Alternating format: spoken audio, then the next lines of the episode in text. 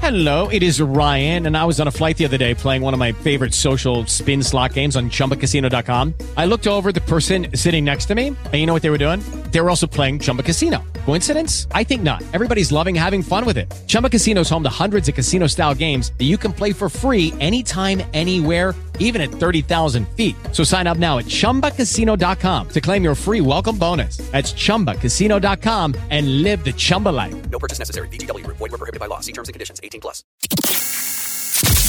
Salisbury. Salisbury. Salisbury. Houston. Okay, let's do this. Sean Salisbury, Former NFL quarterback Sean Salisbury. USC Trojan. Longtime friend Sean Salisbury. Brian LaLima. Go Lobos. This is the Sean Salisbury Show. now the number one team in the nation. Sean, we talked about these Cougs yesterday, and here we are. Couple of weeks away from Selection Sunday. They are the number one team in the nation. Good morning. Yeah, it's good. Uh, it's nice to have that and be recognized as the best team in America as we sit, the number one seed. One thing I can guarantee you that they're not talking about over there is, well, it's nice. They've done this before, where they've been the number the, the one number one team in America. Now the key is to hold it and get in as the number one seed of number one seeds. That'd be great uh, and they're going to get. Uh, it's not going to get much easier between now and. Imagine having to go through the Big Twelve conference championship, rolling through that gauntlet. Come on, man. That's going to be brutal. Yeah, that's why. I mean, it's like, hey, I'm like I said, I'm not putting words in Kelvin's mouth, but my gut is that he'll like, hey, it's great, you've worked hard for this, enjoy it, blah blah blah. That you know, that's the goal all the time. But the goal's not just number one now. The goal's number one on a Monday night in uh, early April. That we are still standing as number one. So, you know, enjoy it while you can. But the, focus is not to just be there. The focus is to sustain it and. Um, when you're thinking it's like chasing money, when you love what you do, the money will come. When you chase Right. the money, sometimes it's not there. Same thing here. You got the you got the one seed. You're the number one team in America. Enjoy it. It's great to walk around, and have everybody tell you. But guess how quickly it ends in 40 minutes if you don't change it. And I would imagine you know Kelvin's going to make sure he goes about his business with his team that way. And they're there because of the things they do, the time they put in on on things on the court that others aren't as aren't as committed to. It's a good thing and good for them and a gutty win this past weekend on a Sunday morning or a Saturday afternoon, should I say, when they beat Baylor there. So um, love it and. Like I said, UConn's not going away. Purdue's not going away. There's a lot of teams that are going to be hanging around, and um, they'll be challenged again, not only in the tournament but also in their own conference championship and in the regular season with some still tough games to go before we get to that you know tournament championship, the conference, should I say? Yeah, they uh, host Cincinnati tonight over at the Fertitta Center, 6 p.m. the tip off. Then they travel to Oklahoma on Saturday. Then they travel to UCF next Wednesday. And then they finish off here at home uh, on your birthday, Saturday, March 9th against Kansas. Well, I like to say that word. place is going to be packed. I like to say word. Man, just, It'll, it'll be packed. That Fertitta Center, Fertitta Center will be rolling, man. It's great. It's uh, awesome. It's an awesome, uh, an awesome team to watch. And every year we're in this position with them to be able to have them at least a challenge for the for the uh, national championship. And they're recruiting great players. They got you know getting transfers that help and contribute and you know the ability that all of them have buy-in that's the one thing i love about this is when you come to university of houston you know what you're getting there's really no gray area and i like it yeah, there's no gray area for sure. Um, got about, uh, let's see, I don't know, three weeks left uh, before Selection Sunday. Houston trying to get a number one overall seed or at least one of those number one seeds. Um, you can, I'm assuming Purdue is going to be right there. I mean, it's going to be, uh, UConn will be right there, but it's going to be crazy down the stretch for everybody in college basketball. Because, like I said, I read it yesterday. All the teams that lost last week in the shovel in the rankings, and we're still, like I said, three weeks away. So anything can happen when it comes to this season in college basketball. well i can assure you the top of the top 10 teams they're not all winning every game they play between now and well it'll be in, order to get through your conference championship there's if there's a couple teams from the sec or big 12 in the top 10 like houston and kansas that's going to change. Now they may stay in the top 10 but someone's going to lose. On march 9th somebody's losing. So you're either going up or down depending on who you are and where you are in that. So um, it'll be it's going to be a hell of a watch, and they're not going to be the only ones. There'll be t- teams in the Big Ten, and that, that top twenty will be littered with losses between. When I say littered, I mean if if you lose twenty percent of the time with your top ten or fifteen in the next two weeks, that's that's a lot of basketball, and that's a lot of losses. It just goes to show you the depth at the top of the NC2A basketball hierarchy, and um, it it'll change again. Hopefully not at the very top with Houston, but it's it's going to change again somewhere. Somebody in there is moving one way or the other. So there's a lot of basketball to be played even before Selection Sunday. So and there will be movement. The key is will the four one seeds now stay the four one seeds by the time we get to that point? So I saw a couple of different rankings last night. Obviously, the AP top 25 poll, uh, Houston is number one. The coaches poll, Houston is also number one. The AP top 25, Purdue is two, but in the coaches poll, UConn is two, and Purdue is three, and then UConn three in the AP. And then you got a, you got the power rankings. Excuse me. U of H is two, Purdue is one. It's just funny looking at these different polls. Coaches think something different compared to the AP, and then you look at the power rankings. Houston's, Houston's not even at the top. I mean, it's all look. It doesn't really matter until you get into the Big Twelve tournament, then you get into March Madness. But still, from an optic standpoint, it's like, hmm, coaches think one thing, and then these ESPN analysts think a completely different with their power rankings. You get to decide which one of those you like the most, and on the power rankings, it's just individuals sitting around saying, "I like this Right. team more," and that's okay. That's all it is, is opinion. A power ranking is Right. nothing more. When we put our power rankings together, we may have the, you know, Houston Cougars one, and five other people that were doing the voting may have somebody else one. So that it's listen, like I said, it's not the value comes in. Yeah, it's great. We're there of utilizing it the right way and rolling with it, but it's just opinion. Power rank. I'm, I'm not surprised at coaches' power rankings and. And they'll- I'll put it this way: there'll be somebody out there who has their four one seeds, and Houston would not be there. You know, in the top two or three. That's just the way it is. And some would have Purdue lower, some higher. So the the truth of the matter is, it's really not. Doesn't matter how you shake it in those first four, but the power rankings are always a little different than the regular polls. What uh, what's your favorite time of year, sports wise? Is it that first first weekend in college football? You know, you're finally getting through the dog days of summer. The first cold fronts on it, or cool front, I should say, is about to be here. You get to step out on your you know on your back porch. Yep. a little bit chilly out. You let your dogs out. You know, you, let the dogs you know you drink you, you drink your mimosa No, wrong guy. on a Saturday morning. wrong guy. You know, I don't go Mimsies. Knock down a couple of Whataburger taquitos because you know the boys are coming over later. Been known to do that. or is it March Madness? You got baseball season kicking off. You got the tournament. You got the Masters right around the corner. Spring is here. You got your fresh plants potted in. Maybe it's you know what I June, mean. You got some new turf being laid Yeah, down. Yeah, maybe it's June. Thanks for describing my life. yeah. Um, maybe it's June when there's nothing really going on. Maybe It's- that's my favorite too sports damn time. hot. Maybe that's my favorite sports It's time not. I don't have oh, you don't have anything. other than baseball. Maybe that's it. Well, NBA and hockey. I know you well enough. I know. I know you well enough to know That's that's, not not. true. That is not true. I, you're exactly right. I probably, well, the best opening day in sports is surely not the NBA. Absolutely not.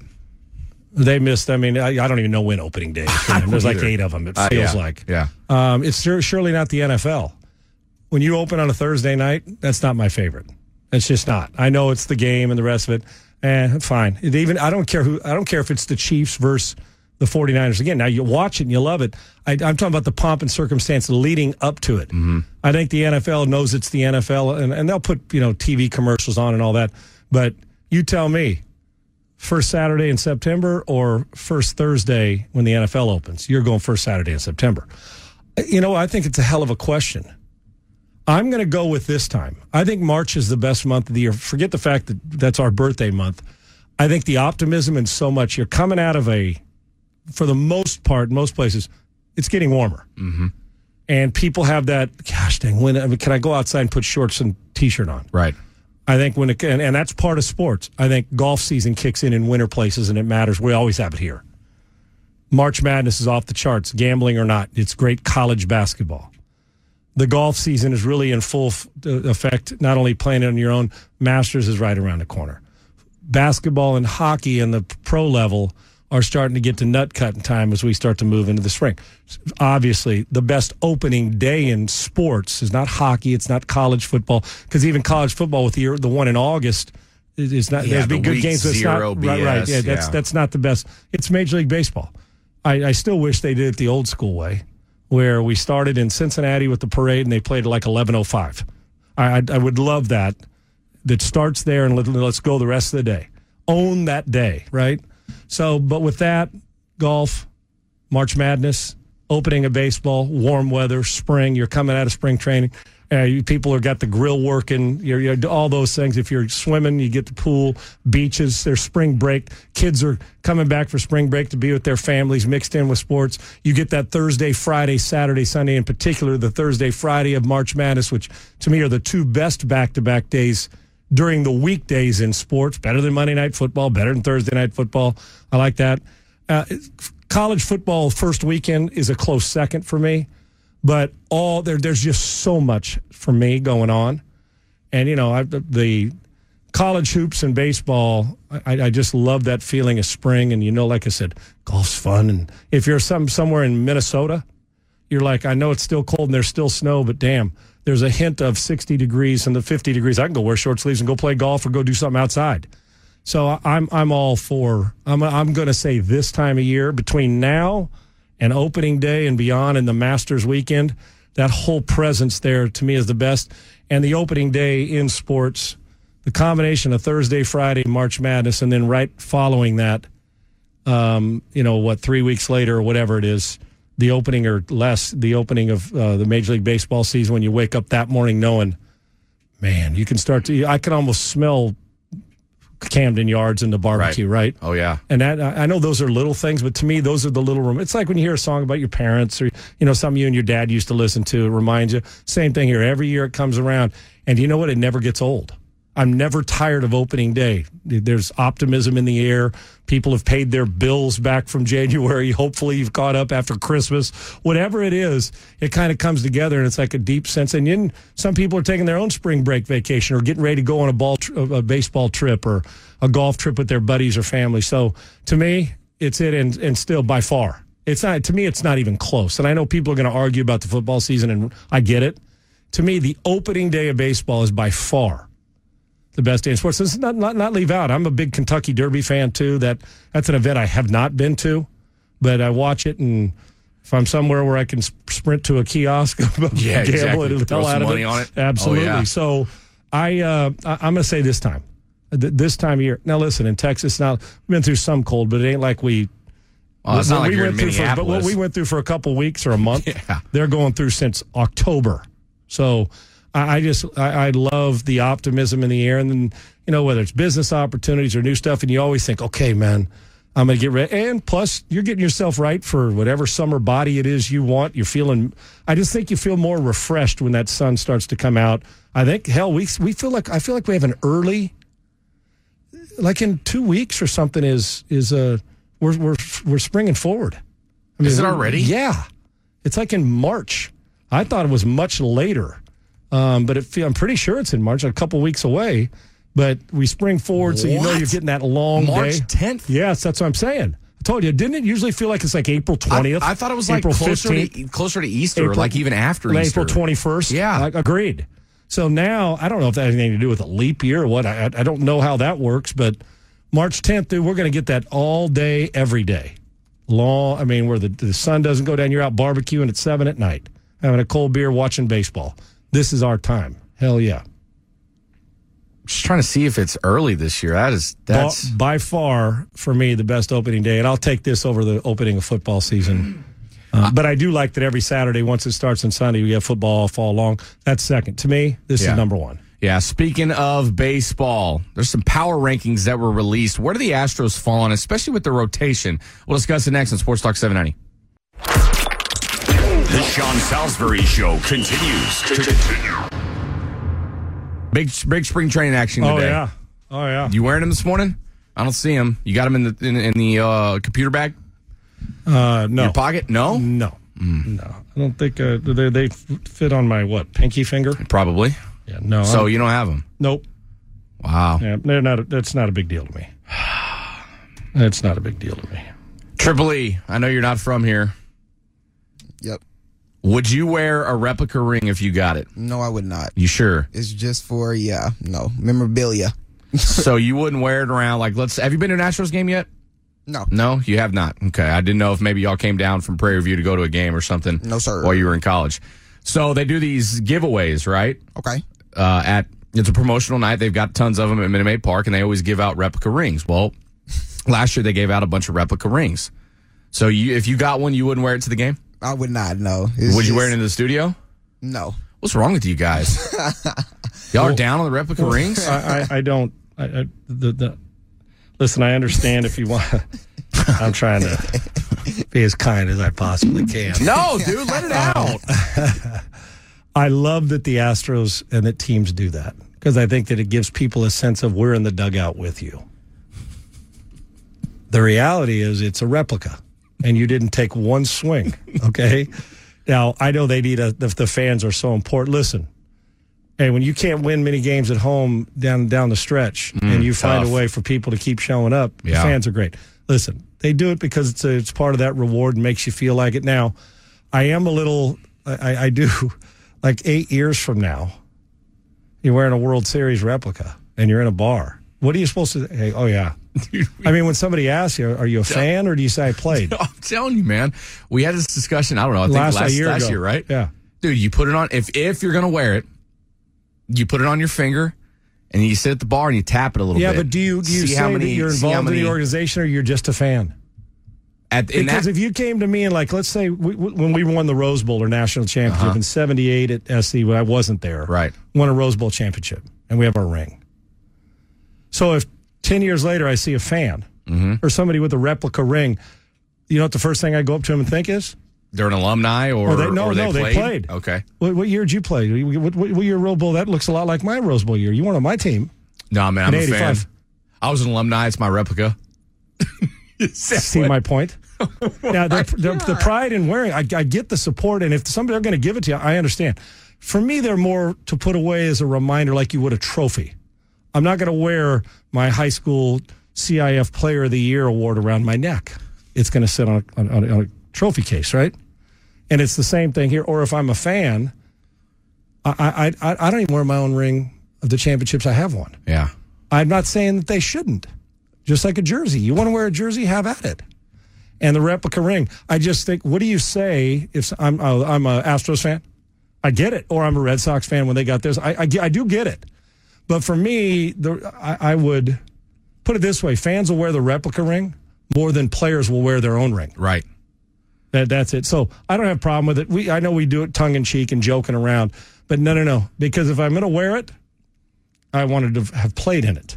Reason I ask Yeah, is that- because Astros Twitter is starting to get fired up again, right? And I see it all the time on my timeline. And this morning, a, a guy with tons of Astro stuff in his bio, he named himself Spring Training Pat. I like it. And What's his opening day, Dave? Is that going to Yeah, be an it'll be opening like- day, Dave? yeah, Memorial Day Mark, Yeah, exactly. All Star Break Adam. Yeah. July 4th, Freddie. There you go. Yeah, I exactly. mean, you know, just it goes along with it. So I see, you know, and, and again, I don't need to be a kinder, gentler thing. Screw the replica ring. It's great to have. I have one, I and I, have it too. sit. I, I have. I mean, like you know, sitting. I'm proud for the Astros. yeah, right, right. I, I- mean, I cheered them on and the rest, but I didn't do anything to earn it. Yeah. Now I know fans. While you may not have done on the field to earn it, having you there, you could be Tampa. yeah, you good could, point. where you, you could, be, Tampa. Oakland. That's exactly right.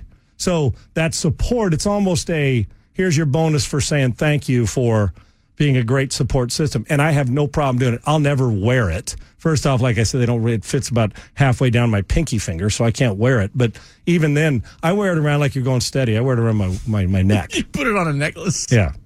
And I Give it and, your and- chick. and- yeah, and, and, and I if Wear I this look at them, forever. yeah, I love you. No, I, I get like I said, I think they're cool to hand out. I, I, I still haven't quite grasped.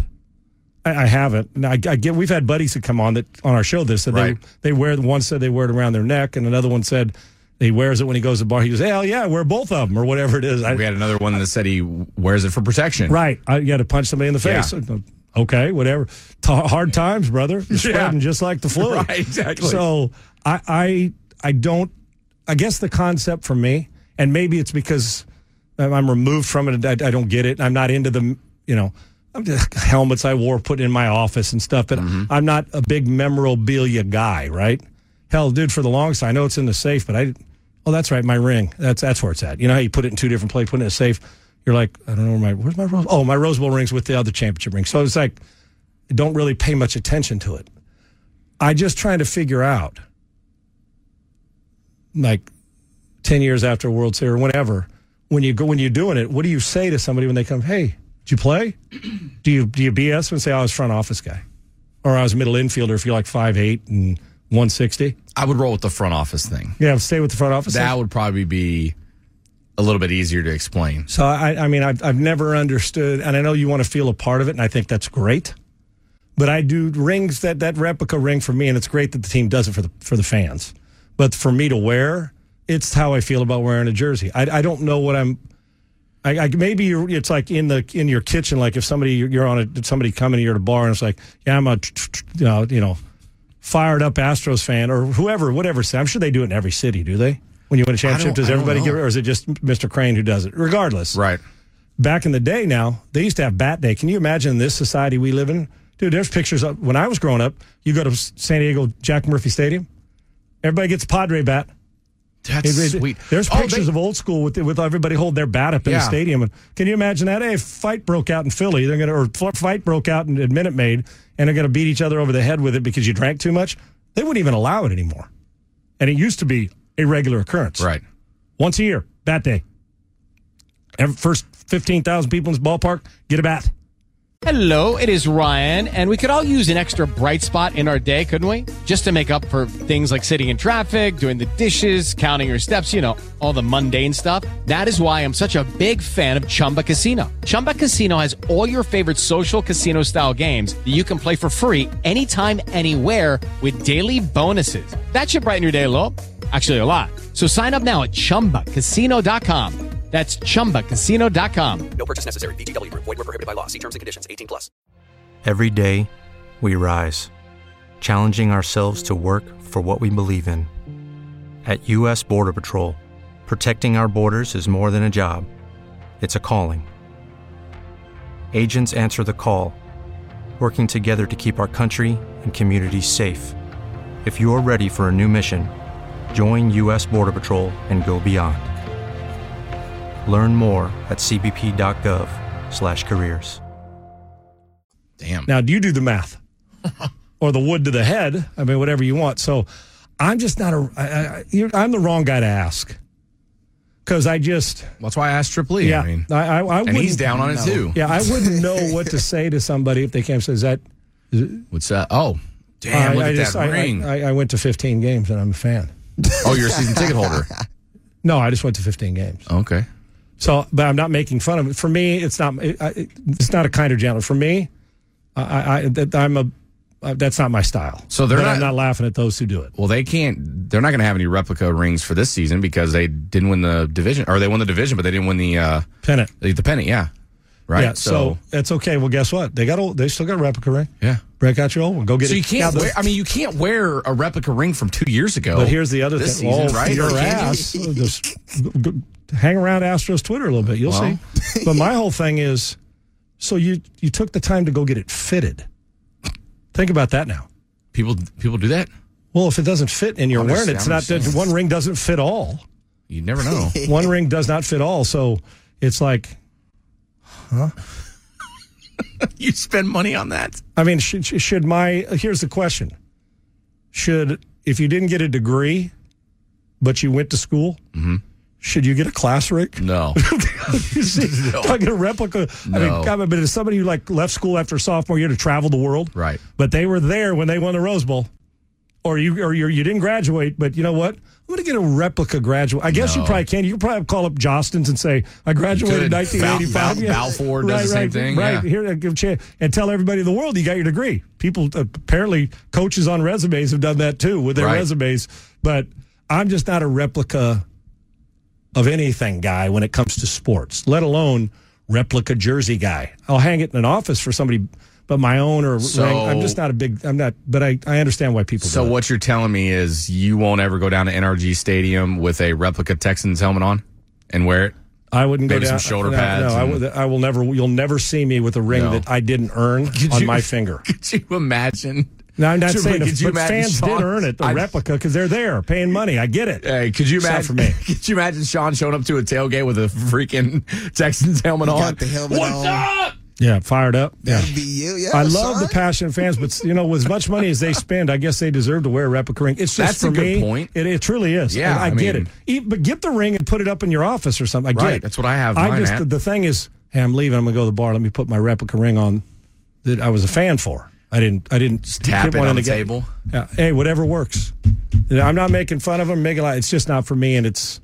I'd feel like I wouldn't even know what to say. Yeah, no. we ain't doing it. Not, not doing it. No. All right.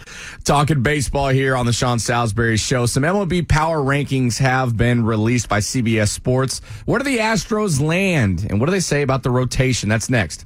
Yeah, Men's T Clinic, mensteclinic.com. Fellas, what are you doing? What are you doing? How was your 2023? I'm just add you mull it over for a second. Oh wait. Yeah. Sluggish, maybe a little tired. Now, for those of you who said, Oh hell no, Sean, mine's right. I went to Men's T Clinic.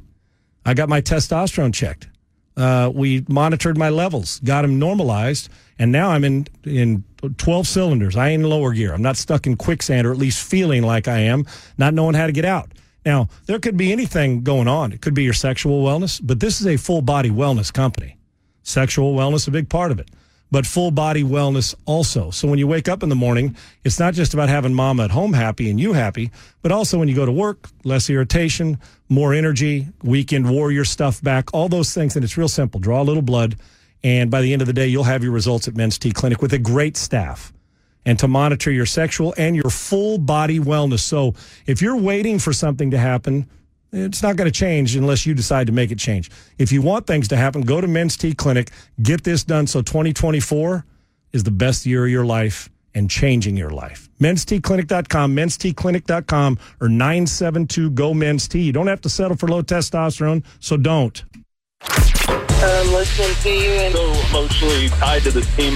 The Sean Salisbury Show continues. All right, let's go. We are that much closer to Selection Sunday. We're also inching towards opening day in Major League Baseball. Uh, real quick before I get to these power rankings, got a couple of comments coming in about the uh, replica rings. Ravid 1967 says, I want to keep my replica ring mint. Never know, you might have to hawk that thing down the road. Uh, Billy Chamberlain says, I have a replica 2017 ring and World Series paperweight in my man cave sitting on a shelf. I never even went to a game in 2017, but he got himself one. And then uh, Trey says the replica ring route works at the bar to get a Zoid until you leave and pull up to a small apartment to close the deal. A Zoid until she finds out, oh man, what'd, Oh, what'd you man. hit during the playoffs? Well, I really didn't. oh. So you wait till afterwards and say, no, no, no, no. I was just, you know, it's just a replica. ring. Yeah. I'm a fan. Yeah. I got you. Great line. and then you, you keep that ring on, and when you get done, you know, you say, Look, it's not you, it's me. It's me. Five minutes in and out, you know, you still got that ring on, though. Socks on, too. What'd you say, five minutes? Yeah. What do you, what, what, couple minutes. What you do know, you do in the other four minutes and Yeah, 48 seconds? exactly. I Canoodling, as you you like to find say. another bar. Um, yeah, you'd have to find another bar. yeah. You pick up a Zoid with your replica ring. You can't be doing it the same one every time. oh. Like you can't you can't go over to the Katy Trail Ice House. Yeah, you can. you can. I mean, it may work on one, may work. It may be. It might be your crutch. It could be be. something you lean on. Right. Yeah, I'm not a. I, I, I think they're awesome gifts for the fans. Mm-hmm. I, I've, I'm, I'm, I'm Yeah. sure as hell not taking it down to get it fitted to fit my finger to perfection. I might, man. Up, I might. Yon yon. Yeah, see you, I might. Tomorrow I'm probably gonna wear my Alperen Sengun jersey. That's okay. no, Oh, actually, you know, B. I'll wait till Thursday 'cause it's supposed to be a little chilly on Thursday again. I think it's supposed to drop back down in the 50s with lows like high 30s or whatever. It stu- stu- so it stunts my solid ball strike. it does. I know it does. You know, so I'll wear my Alperen Sengun jersey with a hoodie under it and probably my replica ring. And, I my, te- it. and my Texans hat. You're going all in. I'm going Homer as can be. All right. Hey guys, one, uh, one of the callers called back. His name was Alan. He just asked, "Would you guys wear the ring for a team? Like, I guess if you guys were like a team manager for the Astros or whatnot, would you wear it? Like for- a legit one? I I guess so. Yeah, or I guess the replica. I guess. Well, Or- if you're a part of the organization, you got a legit ring. Okay, and yeah. and if you want to wear that, go for it. I if would- I would if wear it it was a like a- replica, no. Replica, So it's a no. legit- No. if you work for them, it's legit. I don't even wear the rings I did play. Right. And got. What about like to? Uh, so I would wear if I was a part of the Astros organization, whether I was a front office guy, ticket guy, whoever, player, and I we won a World Series, I would wear that World Series ring to like a special event. Yeah. a big team gotcha. event, Giving a a gala, Right, giving a give a- speech. Yeah, because people want to see it. I mean, Right. my guy Charles Haley, who's won five Super Bowl rings, Charles would walk. He wears them on a chain around his neck. yeah, that's pretty cool. So he'd go and have all five of them. He'd go because people want to see him. yeah, You know that that where you're going to an event and they'll Charles will pull them out. First of all, you're not going to try to take Charles Haley's rings because that would be a bad mistake. right. I assure you. Okay, and then Charles has them, and it's a great, it's a great talking point because man, they're earned and fans. I understand why fans believe they've helped earn it. and They have. How many of us? What's one of the first things you'll always hear come out of a player's mouth? Oh, what come out of player's mouth? What's one of the first things you always hear? Man, our- we couldn't have done without our fan base. Yeah, You hear it all the time. So I get the replica. I just am not, you know, we joke around about I'm not to me I'd feel I wouldn't know how to explain that I root for the Astros, but I got the replica ring. I I, I just for me it's just not for me. I can't I have one else. Yeah. Leave it set there on the trophy Yeah. case, but I, I mm-hmm. didn't I, I didn't swing one bat, so I'm just going to root them on and say thank you. What a great gift, but I'll leave it leave it displayed. But I don't even wear my like I said I I don't know the last time I put my Grey Cup championship, Rose Bowl championship. I, I don't remember when I put the ring on. I think I probably should get a class master, you know, from my master. I think just for the for the my, Aggie ring. yeah, because of my, you know, I promised my Yeah, parents. but those things you got to right, wear. but, but but I would only wear that once in a while, even that, to an event or Yeah. something, because I'm probably most proud of that. I am anything I've done and did it in in my fifties. yeah, So that, but I, I still then would stick it right by your degree and right there, right? Yeah. So I, I just, I get maybe also if you're a jewelry person or you're not, it's, it's up to you. I'm a watch guy and that's about it for me. So, but I get why people do it. I just am not, I'm never wearing a, a replica ring. No. It's just not for me. No. It's not for me. But I, I, I Well, I'll respect wear, I'll, I'll those wear that are. I'll wear mine Thursday though. Yeah, I, I think you should. I want to see if it fits. it's probably not going to fit. I have large hands, so probably not. Maybe on my pinky. Go get it fitted. No, I got a couple chains I can put it on. Yeah, on. go get it fitted, Brian. No, man, I, it's, it's, no. Yeah, jo- Make what- a what deal if you if, if you'll wear it the Jostens? entire if you wear it yeah. every day the baseball Balfour. season, every day the baseball season, all year long, Uh-huh. in here and wherever you go, everywhere, even when you're coaching your team, No, I'll pay for the ring fitting. My treat. it's not happening. You couldn't pay What's me a- to do it. what- what- what is it? No, I mean we can all be bought, but Yeah. I'm not wearing that I because then I have can't wear it imagine. when I'm I can't, I can't dude. imagine no. it's that expensive to get your ring sized. Can you? I, I, I, I don't Wouldn't think so. Yeah. No, I'm, I'm hard pass. Yeah. So there you go. Yeah, I couldn't imagine being in a big NIT that we're playing in, and a, a team from out of town. Oh, d- dude, your your your head coach played for the Astros. No, no, it's a replica. Bruh. What? Like, You drank a beer behind the Crawford box. yeah, damn right. It's fun. Yeah, I was in the club section. It's a great. It's a great idea and a great. It's a great marketing gift and a Oh, for great sure. and a great 100%. reward for fans from the Because from the Astros, no doubt. This fan base, they, I mean, they love it. They come out of the woodwork for them, No doubt, love it. and I don't blame them. I'm just not wearing it. I love it. Speaking of fan bases, Yeah, you probably have this. I know we, we have it on the rundown. yeah. stuff that we want, may want to get to. This is going to sound old head. Uh oh, is this the crowd? Can't do it anymore. Storming the court. Can't do it anymore. I was saving that for the stakeout. Yeah. And we- well, I'm not going to give you my full answer. I'm just Yeah. saying can't. I'm just looking at you. You're Oh, it's all over the media this morning. Yeah. Cannot do it anymore. Yeah. We're celebrating when you upset the number one team and you're like 12th. Stop it. Yeah. I just, agree. just just friggin' stop it. Yeah. We can't. You just can't do it anymore. I get the excitement. You're just going to have to temper it because it's it's it, you just can't. Nobody they don't care about it. What about this the, the four year old kid that's got his dad's or mom's hand, holding the mom's hand or the dad's hand, walking out there trying to celebrate. And hey, hey great, you, you can't. I know there's going to be, ar- but it's just out of control. yeah. It, it really has gotten to the point, and I used to be let the fans celebrate. There's got to be a better way to do it. Yeah. They got to they got to monitor, but it's like all like the college sports right now. We can't keep track of any of it. Nope. So I, we we got to we got to look long and hard at this because I never thought I'd get to this point, but I understand 19 year olds want to celebrate after you upset somebody in a football or, or biggest win in history, but we, we can't do it. Yeah. You, you just can't. Yeah, that's going to be for the stakeout at seven fifteen. I got because I got a couple of audio clips from uh, Jay Bilas talks about it. Um, You I see mean, on our side, you can't do it anymore. Yeah, there's there's got to be a better way. There to, does to figure it out. I wanted to celebrate, but they can't be that way. Yeah, he even go. You know what? I'm gonna I'm gonna save, Save it it, because yeah, yeah. it's it's a pretty good audio piece. All right, let's get back to uh to baseball and talk about the Astros rotation. How confident are you? Uh, and could Justin Verlander be ready for opening day next on Sports Talk 790? More Sean Salisbury. Get in, strap in, and ride in. The top ten rotations in all of the big leagues. Can you guess who number one is? Pitching rotations. Atlanta Braves. They are. I'm, I'm, not looking at the article. I didn't see the article, so I'm going to look at the just make sure I don't miss anybody in the standings of baseball. So we get them all in here. You feel me, Doc? Picking up what you're putting down. Spencer Strider, Max Fried, Charlie Morton, and oh by the way, they added Chris Sale. Yeah, he's uh Bryce Elder uh, pitched a lot last year, got some experience. That uh, rotation. I'm going to name good. you the ten that are in there, Okay.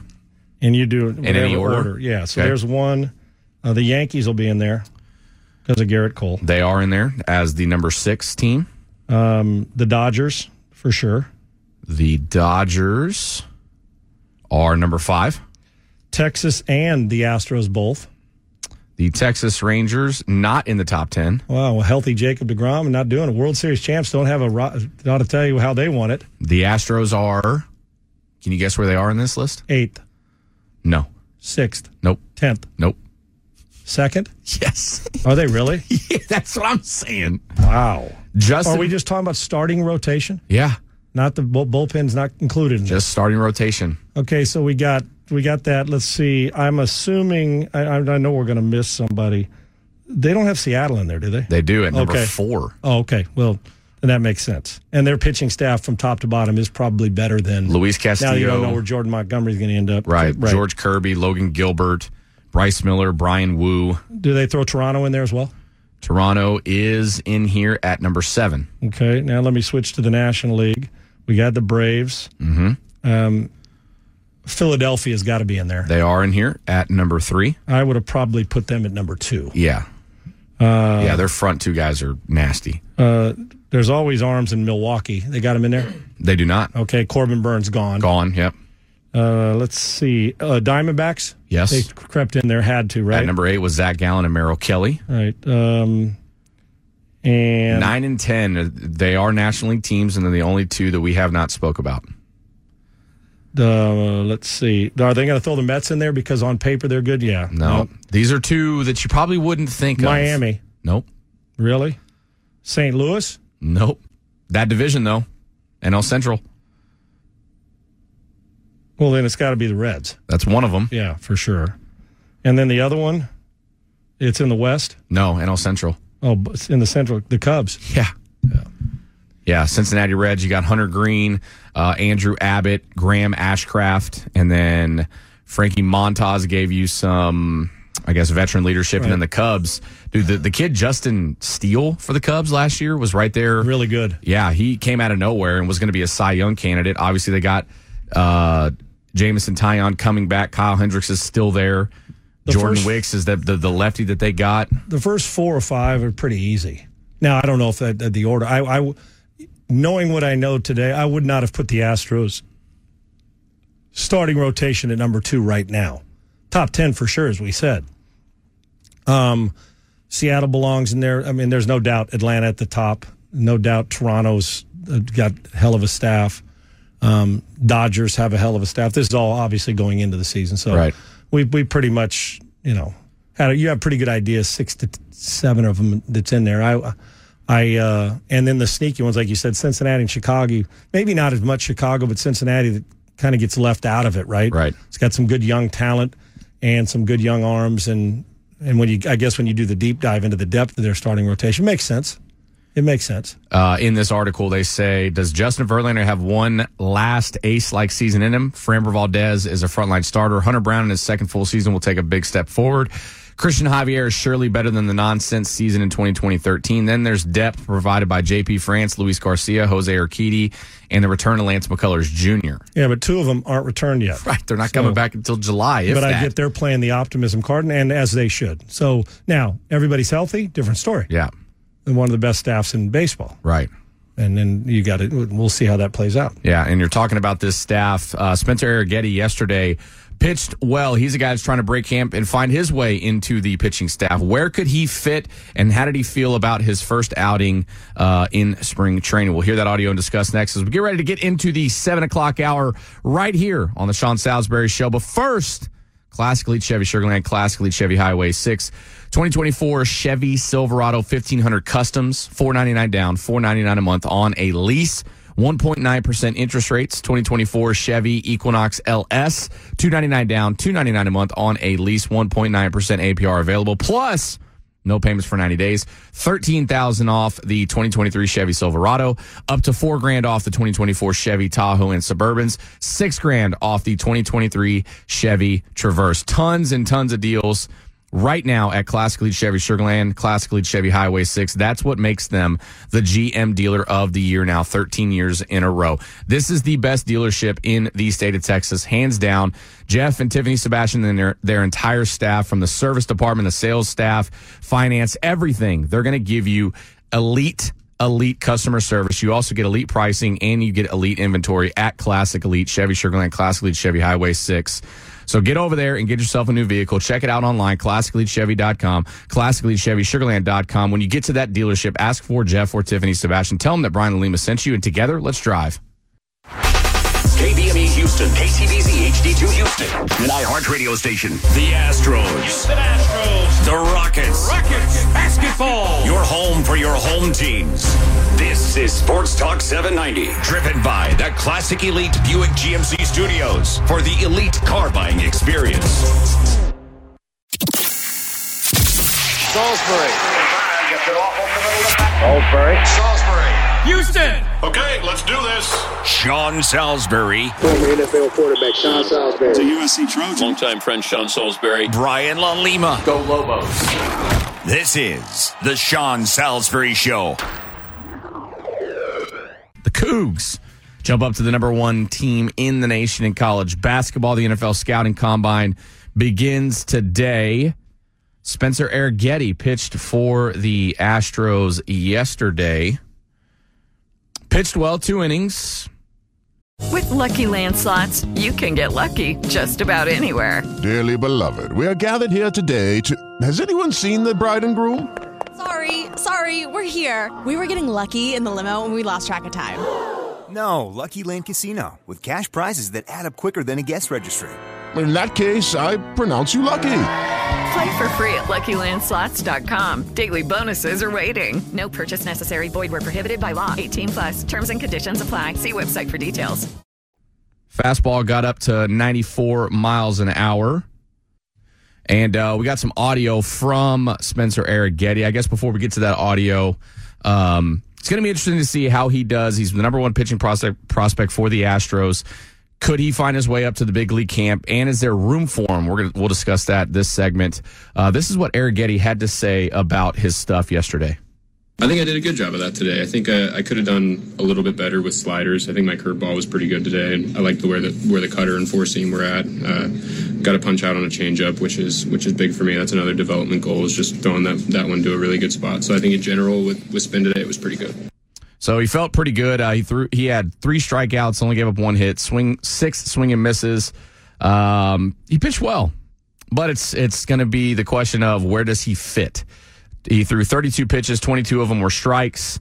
Um, also worked in a sinker, uh, four seam pitch. So it's it's um, good stuff from Spencer Arrighetti. But I just I don't I don't know if he breaks camp, where's he going to fit? Bullpen role.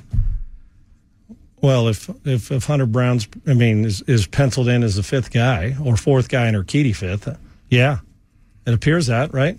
If he makes a squad, I, I Yeah. would think, and then maybe if you get to a chance and it's a six man rotation, you know, him or JP France. Um, but I like when he when a man's uh, commanding his slide piece. You got to command the slide piece. First slide piece of the season, right there at seven oh three here in uh, uh, the morning. Yeah, you got to command the slide piece. Yeah. Was it the slide piece or the curveball he commanded? Slide piece. I think it was a slider. Yeah, slide Yeah. piece. Yeah, there you go. Yeah. So felt good about Thank it. God he didn't say slurve. Yeah. Yep. Hey, but I but what do we call it now? The sweeper. Sweeper. Oh yeah, Gotta sorry. have the sweeper. That's what I meant, not Yeah. slurve. The sweeper. Yeah. Yeah, you got to have the Oh, I sweeper. worked on my sweeper. I love how we change stuff every year. Hey, you know how you cover slider, curve, sweeper? Just check out the hook. Well, Deshay revolves. Oh, yeah, it. that's right. You know, Yeah. it's, it's got a little hook on it. Some little different plane, right? Mm-hmm. Are you a 12 to 6 guy? Yeah. You are, aren't Yeah. you? Drop it off the table. Yeah. Come on, man. We used to call that back in the day it just a simple drop ball. Really? That's what we called it. They throw the drop ball. Yeah. So things change over the years. But yes, good. Spencer Arrighetti, sharp, and feels good about it. And looks like he's got a pretty bright future. I know small uh, body of work, but they're raving about him. So let's see how that continues to turn out. And for his first go round, pretty good. I like it. Have they fixed the pants yet? Have we seen any development on that? Wouldn't know. Don't care. Yeah. And then maybe they'll have to wear a slip. A Like what? the ladies do. You know, under Oh their my dress. god. Maybe they'll have to wear with the equivalent of a slip. What? Everybody's got to wear the long tights underneath it. Yeah. Did you say a slip? Yeah. You don't know what that is? Go back to what do you do you know anything about Mae West? Okay, old school? Yeah. The, the women used to wear long like it's like it would be considered now like a nightgown, I guess. They wear slips under dresses so you couldn't see anything. Am I right? A slip is an undergarment worn beneath a dress or a skirt. It serves several purposes, both practical and aesthetic. A smooth silhouette Right. Prevents So there's that- wrinkling, Right. and also for comfort and coverage that also helps with anti-chafing. There you go. Maybe they need a they may need a You male want- slip. You want some big leaguers to wear a male slip? A onesie. Oh my god! from from all from your ankle to your to, to the top of your jersey. I want a onesie where you got to wear that to cover up. It's like, like I said, a slip. It's smoothing effect. So if you got BZs, it'll protect that. You're like, what the hell? You know what a BZ is? A what? A BZ. What the hell is a BZ? Because we don't want to see you guys. We don't want to see through their pants, right? You don't know what a BZ is? No. A butt zit. How nasty is We got too many You acronyms do not these want to see the 16 year old who's got the but uh, with a grown a BZ. You can't use a BZ. Take yourself a loofah Yeah. and leave it alone. Okay. It may enhance manscaping. A lot of things you can do, but maybe they go the female slip on the male in a onesie way to prevent. That'll save it. Save a lot of money from sending them back to the drawing board. Let's redo these pants. There you go. Gosh, can you imagine how uncomfortable that'd be? See, you're like, Sean, what's a slip? Well, you learned something new. The fact that you didn't know is baffling to me, but No, I mean I'm. I've never heard of a slip. that's that's what the ladies wore forever to prevent. Some still do. Smooth on the skirts. So there's not like it's not crinkled up back there, and then you're if it's a see-through skirt in the summer, you know, and you're walking, and the the lady doesn't want somebody to, s- you know, see what they shouldn't see, then they put they- a slip yep. on, Yeah, so well. it prevents the, the you know the the eye thing, the eye the you know the the eye candy stuff. Yeah. There you go. And uh, just the latest on the uh, MLB pant gate.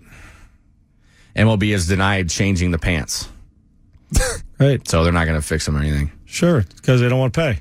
And how about make you know get- like, you can't do it? You say, okay, you guys are just all going to wear gray or blue or black pants this year. Nobody's wearing white pants. That's not going to happen either. So, yeah, we just have to deal with it, I guess. Do you like a black on black uniform? I love it. I li- I think some of them look really cool. Yeah, like do. the White Sox, like their City Connect jerseys, or whatever. like- the black I- on black. I, I like when Sick. this when they go navy on navy Yeah, here. I like it too. I do. that deep blue. I'm a big time. Uh, you could take me back to the '70s uniforms, and I wouldn't complain one bit. '70s, '8, I loved them. Even what was the team that wears the shorts? That was the White Sox. They wore Was them a couple times. Once for sure. I don't know if they ever wore them again, but they wore them one time. Those long and with high sanitary socks and big floppy collar, untucked jersey. It it was a it lasted very for a very short period of time. but it was actually like, wow, this is a trip. And you're like, okay, thank you. But yeah, I that, that you won't see shorts again, I wouldn't think. Uh, no, probably not. Yeah. I don't know, or maybe the don't they don't they every now and then like on a throwback day they wear the the jersey with the collar right with the, oh with yeah, the pop I'm, collar. I'm okay with that. yeah. I think it look. I think some of those look really cool. I love the old school Oakland A's uniforms, What about like a sleeveless jersey with no sleeves though? But I'd, you'd have to have. I, I like the Don't old they- didn't Cincinnati they- yeah, Reds. didn't they do that, right? Yeah, I would. I think they're. cool. KBME Houston, KCBZ HD2 Houston, an iHeart radio station. The Astros. Houston Astros. The Rockets. Rockets. Basketball. Your home for your home teams. This is Sports Talk 790, driven by the Classic Elite Buick GMC Studios for the elite car buying experience. Salisbury. Salisbury. Salisbury. Houston. Okay, let's do this. Sean Salisbury, Former NFL quarterback Sean Salisbury. USC Trojan. Longtime friend Sean Salisbury. Brian LaLima. Go Lobos. This is the Sean Salisbury Show. Spencer Arrighetti pitched for the Astros yesterday. Pitched well, two innings. Fastball got up to 94 miles an hour.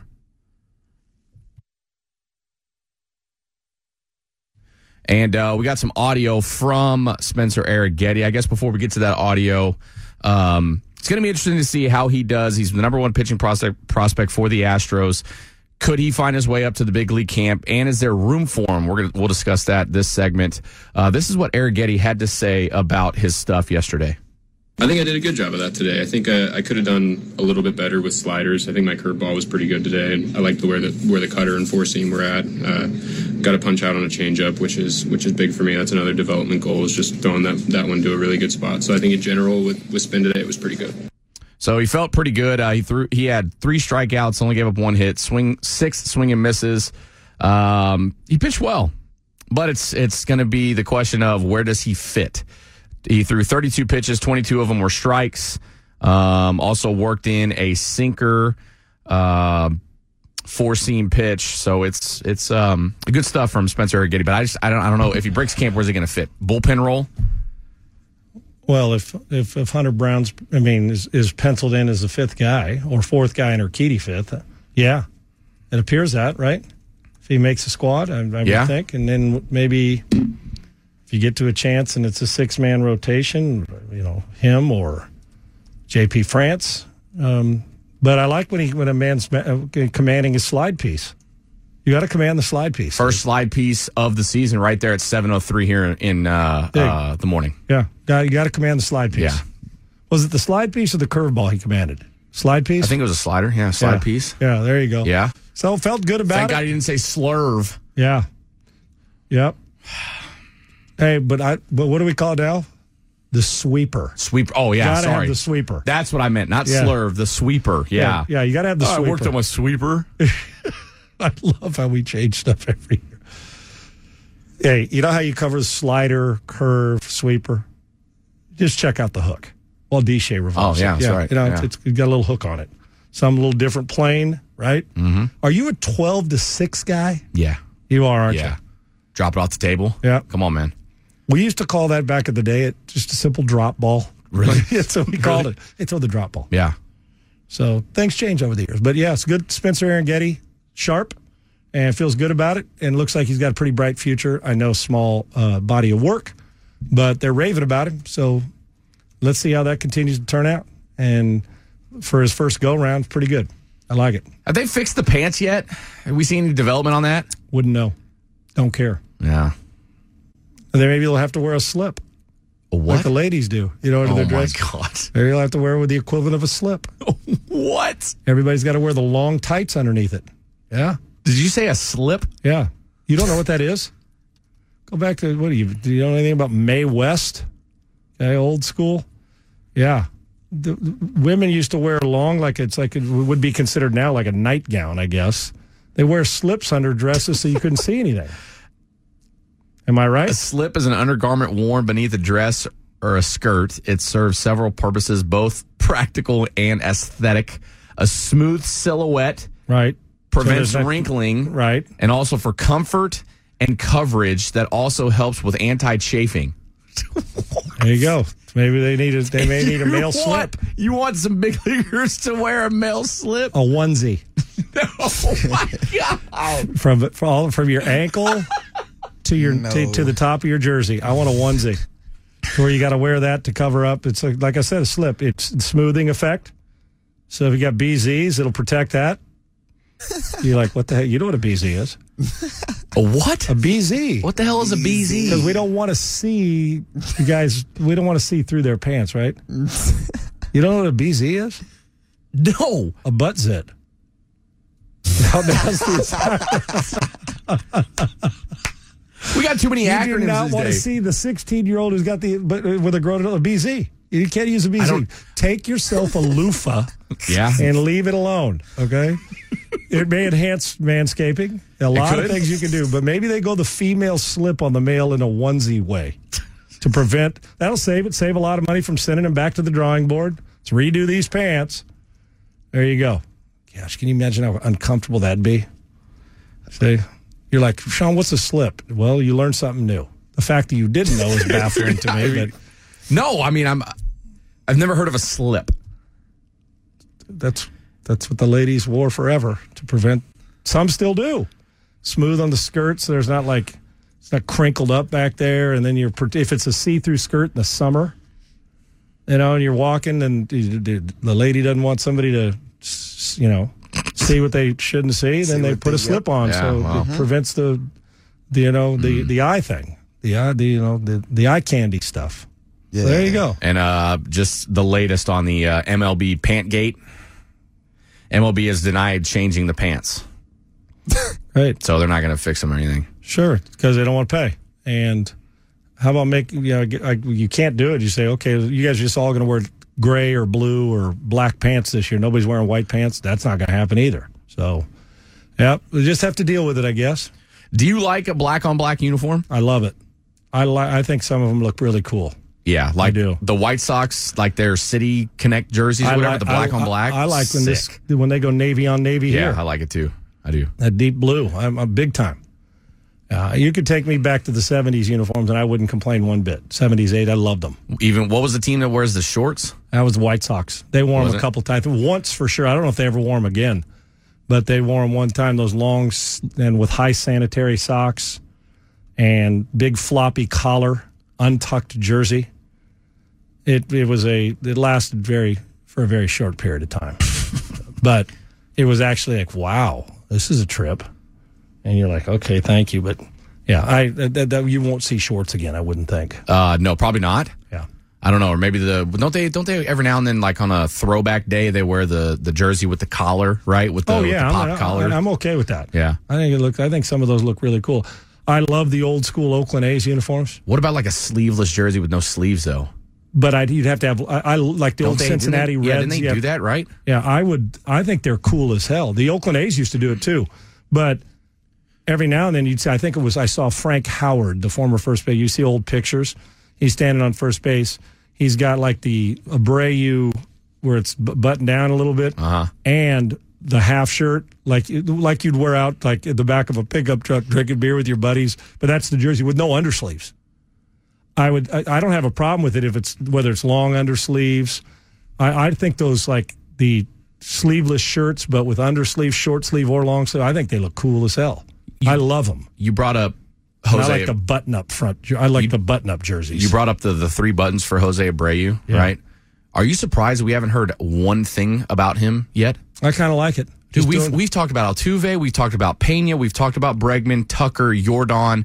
Who's going to play center field between Jake Meyers and Chas McCormick? Mauricio Dubon, what's his role? Yainer Diaz behind the plate. First season, we talked about the rotation, and not one thing about anything about Abreu. about Abreu. Not about his offseason. Did he come in underweight? Did he lose weight?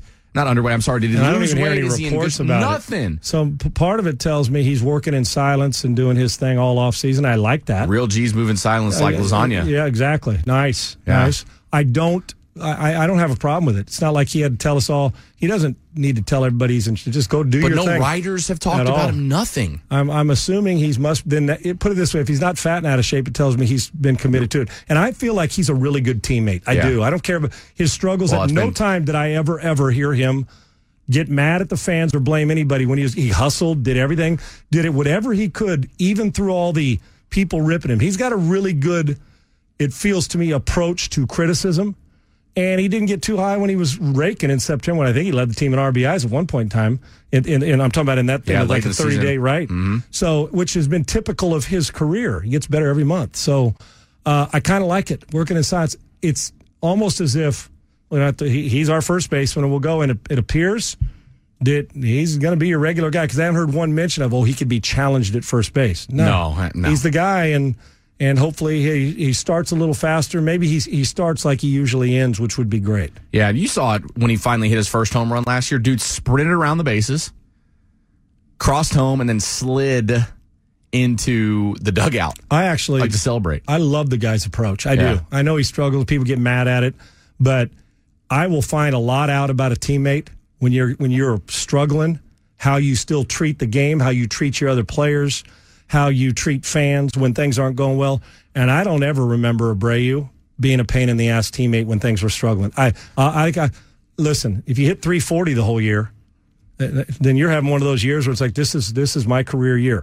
Abreu's been an MVP in the league, and I didn't see one time, and maybe I missed it, but I don't remember one time us saying uh, the struggles. Yes, the power gone. Then he got a bad. You'd like the power to come out quicker, but I don't remember at any time us complaining that he was a an average teammate or a powder when things weren't going well. Yeah, no, you you don't hear that. or that. a brooder. I thought the same energy no matter what, and I like it. Lineup just released this morning for that game uh, at noon today. Altuve leading off.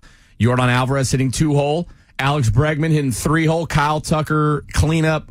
Jose Abreu, Yainer Diaz, Jeremy Pena, Corey Julks, Mauricio Dubon, Jose Urquidy on the mound. So there you go.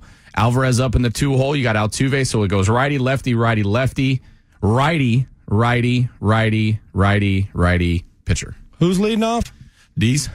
Who's leading off? Seriously. Jose Altuve. Oh, I thought you said he's hitting second. Who's hitting second? No, Yordan. Oh, Yordan. okay. Remember we talked about that Yesterday. No. I thought you Yeah. said today's lineup that he that, that I thought you said, but you had Altuve. You put the when he was hitting before. You said it after, and then you said Yeah. hitting second. Yeah, Altuve, Altuve leading off with uh, Yordan in the two hole. See how that goes today against the Nationals um, for uh, the shows. Uh, what's his What's his name? Uh, Will Wagner also uh, supposed to get some run at first base. We were talking about the first base position. Will Wagner was taking ground balls at first base. See if he can break club uh, this uh, you know this spring training not off season. Excuse me. All right. Excuse me. Let's get to the stakeout next, right here on the Sean Salisbury Show. Let's go take back what's ours. Now, back to Sean Salisbury. Lucky Land Casino asking people what's the weirdest place you've gotten lucky? Lucky? In line at the deli, I guess? Aha, in my dentist's office. More than once, actually. Do I have to say? Yes, you do. In the car before my kids' PTA meeting. Really? Yes. Excuse me, what's the weirdest place you've gotten lucky? I never win and tell. Well, there you have it. You can get lucky anywhere playing at LuckyLandSlots.com. Play for free right now. Are you feeling lucky? No purchase necessary. Void where prohibited by law. 18 plus. Terms and conditions apply. See website for details. Right, Sean, what are you hearing out there? Now, the Salisbury Stakeout. Salisbury Stakeout. On the Sean Salisbury Show. It's time for the stakeout right here on the Sean Salisbury Show. Sean Bryan and Triple E with you this morning on Sports Talk 790. Astros Nationals in spring training. First pitch at 12.05, Jose Urquidy on the mound. The Cougs, men's basketball team, the number one team in the nation. NFL scouting combine begins today. We've got some free agent news uh, in regards to Saquon Barkley and a couple of the other running backs. How does that affect the Texans? We'll talk about that at 8 o'clock this morning. Let's get to the stakeout. Jay Bilas, college basketball analyst, one of the best to ever do it, had some thoughts on storming the court. That's what he said. And but the truth is, nothing's going to change now. We're going to talk about it. and It's going to go away, and nothing's going to change. And if they wanted to stop it, they could stop it tomorrow. Uh, the, the the administrators will tell you that uh, security experts tell them that it's not it's not a good idea to try to stop the court storming. That that could cause more problems than it would solve. But you don't have to stop the court storming. One time, all you have to do is once they're on the court, don't let them off. Just just say you're all detained and give them all citations or arrest them if you want to. And then court stormings will stop the next day. Um, there's no accountability for this. It, uh, it, the fans feel like it's an entitlement, and the universities like it. And the truth is, we like it. All right, so if you missed it, Duke and Wake Forest played over the weekend. Wake Forest upset Duke. Wake Forest uh, fans stormed the court. They injured Duke star Kyle Filipowski. Uh, he says he's a little sore. Still don't know if he's going to play this week. And there was also something earlier uh, in the season when Iowa uh, they got upset by Ohio State. Caitlin Clark was shoved to the ground by a fan running on the court. If you're asking me how I feel, I've changed. I used to think, oh, this is cool, but it's out of hand. And it's a, and it is. And Bill on Twitter said it's kind of a look at me thing. That mm-hmm. that celebration's long. It's old now. It's look what we got to do so you can share it with your your, your friends. And Jay Bilas is spot on on all points. We do love it because it looks exciting. And then somebody gets hurt. Now, my thing is, if one of these basketball players on a losing team's walking off and gets run over by some from some kid and punches him in the face, are you mad at the player? Shouldn't be mad at the player. No. You came into their you came into their this is their workplace. This is their house. When it comes to the court, that's their workplace. And he's exactly right. Fans think they have the entitled they're entitled because they bought a ticket. I'm not saying all of them, but it's true that they think that they have the they're entitled to run on the court no matter when. And we do like the visual because it's oh my gosh, Wake Forest. Wake Forest has been in tournaments before, and I know they beat Duke, but come on, come on, you play them twice a year minimum, right? And then the t- tournament if you're lucky. Yeah, uh, enough. Okay, I, I can understand when the 16th seed beats a one seed and you storm the court, even though it wouldn't be at your home court anyway, so you're not going to storm it, right? I wouldn't think. I, I don't. I'm usually on the fan side. I'm not on their side on this anymore because if you get punched in the face, you sue the player, but the player got run over by you. Now are we mad? Jay's right. Keep them all in there, detain them. Oh, that's a little harsh. Well, when somebody blows out a knee and it's a player on your team, then it'll bother you. And I would make it if you don't want to go that harsh. You want to, you know how to fix it? Is you simply, with that win, if they storm the court, it's automatic. You forfeit that victory. And then you'll have coaches doing what they do, what, what Gregg Popovich does grab a mic and go up and say, Don't boo Kawhi Leonard. Oh, yeah, that dude. And he's not even there. So you go up and do it. You forfeit it. What if it's the one win that gets you into the, the, the uh, tournament? Yeah. Or what you, move up all of a sudden that that win at the end of the season is a powerful win and you have to forfeit it. Start there. You know, rest, okay. Maybe a little hard, but that'll end it. Jay's exactly right. Put a put a. Oh, you're on the court now. We surround it, and the play you can't get off. You, whoever's in there, arrest, arrest, arrest, detain, find, uh, and and take it from there. I'm going to go one step a little, but Jay's right. I'm okay with that. Give the team a loss, forfeit the victory, and that the team who lost actually gets the victory. And when you agree on that, watch how quickly it stops. You can stop it you're right. Once they start going out there and run to go inside, hand picking guys, you either have to corral them all or let it know, forfeit one game, and watch what happens. Arrest them, fine them, take away that they're not allowed to go to any games anymore. Watch what happens.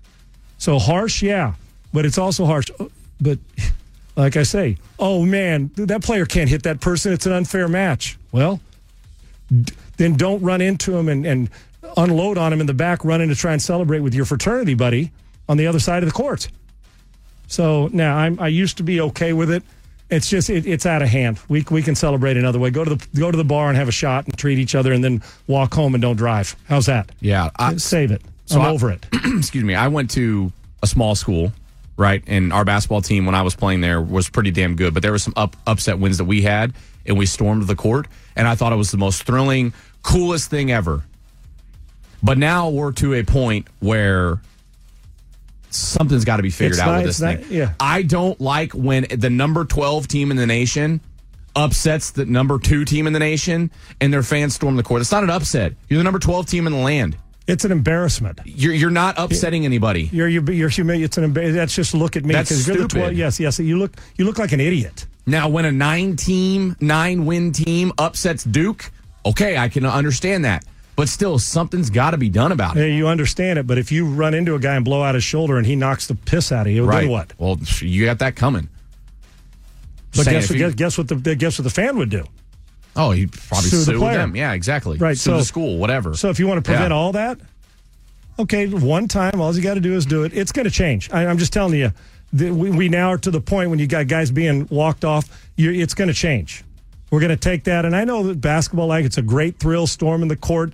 You're the you're you're the a team that's won two games, and you beat a, a team that's a possible one or two seed in the tournament. You beat them in the last regular season game. Have at it. A different way. Yeah. It's changed. You just can't because, and it is not your, it, it, it's not your, your, your entitlement. You're not entitled to run on the court because you bought a ticket. You- You're, you're just not.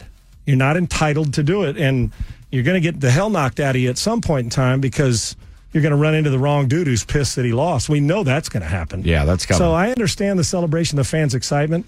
I just think we got to do something for it. And while we love it from a distance, you want to be in the middle of that after a loss and you're frustrated. You know how Hell that goes, right? Oh, yeah. Guys start throwing haymakers, and some woman, some teenage girl gets hit, or an eight-year-old uh, who's there with their mom in her cheerleading uniform or her dad, and they're holding hands. All of a sudden, boom, on the court they get trampled. Well, then they say, well, don't let the eight-year-old on the court with their parents. Well, then don't let the 16-year-old or the 23-year-old on the on the court either.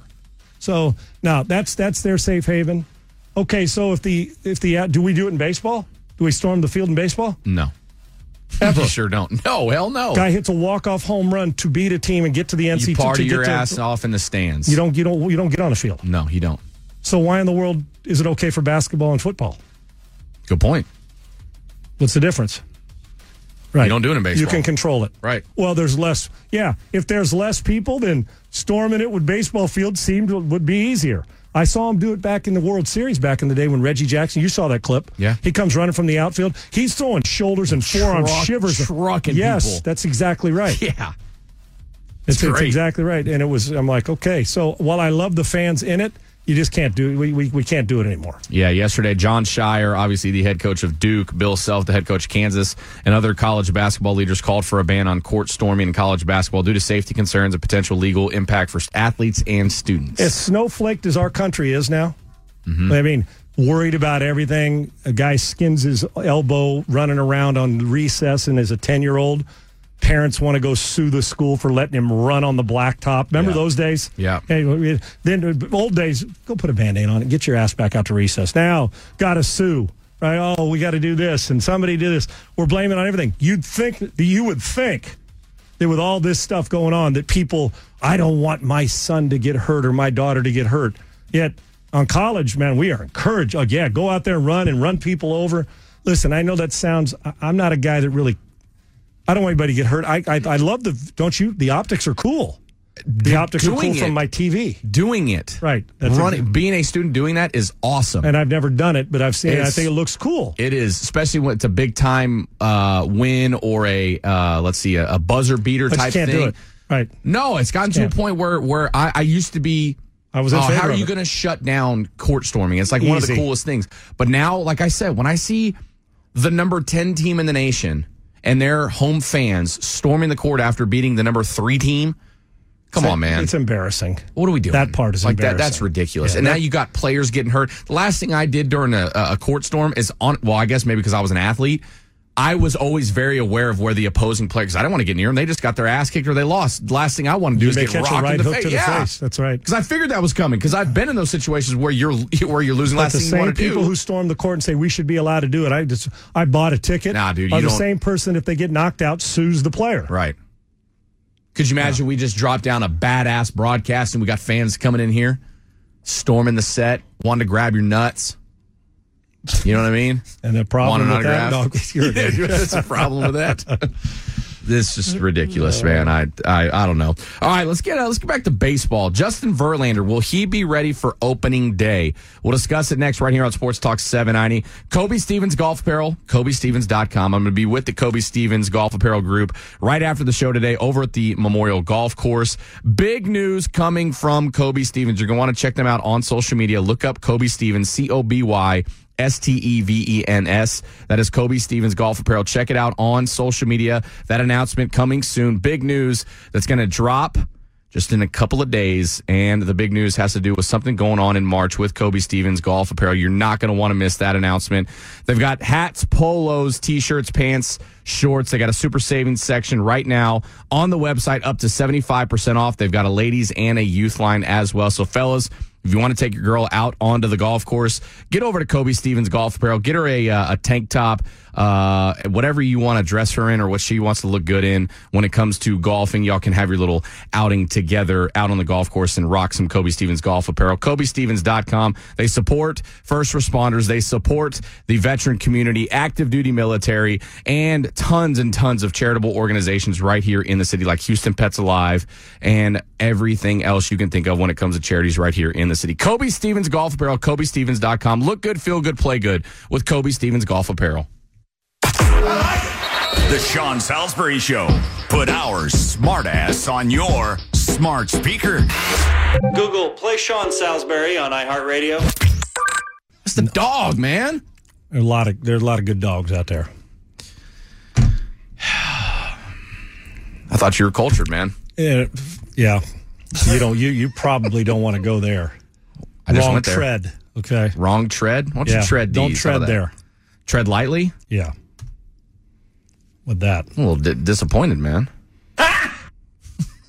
you could play another DMX song, and then I I probably would say, "I'm not sure who the voice is." Then you say DMX. Oh yeah, I know the cut. Yeah, there you go. Probably. What happened, to you, man?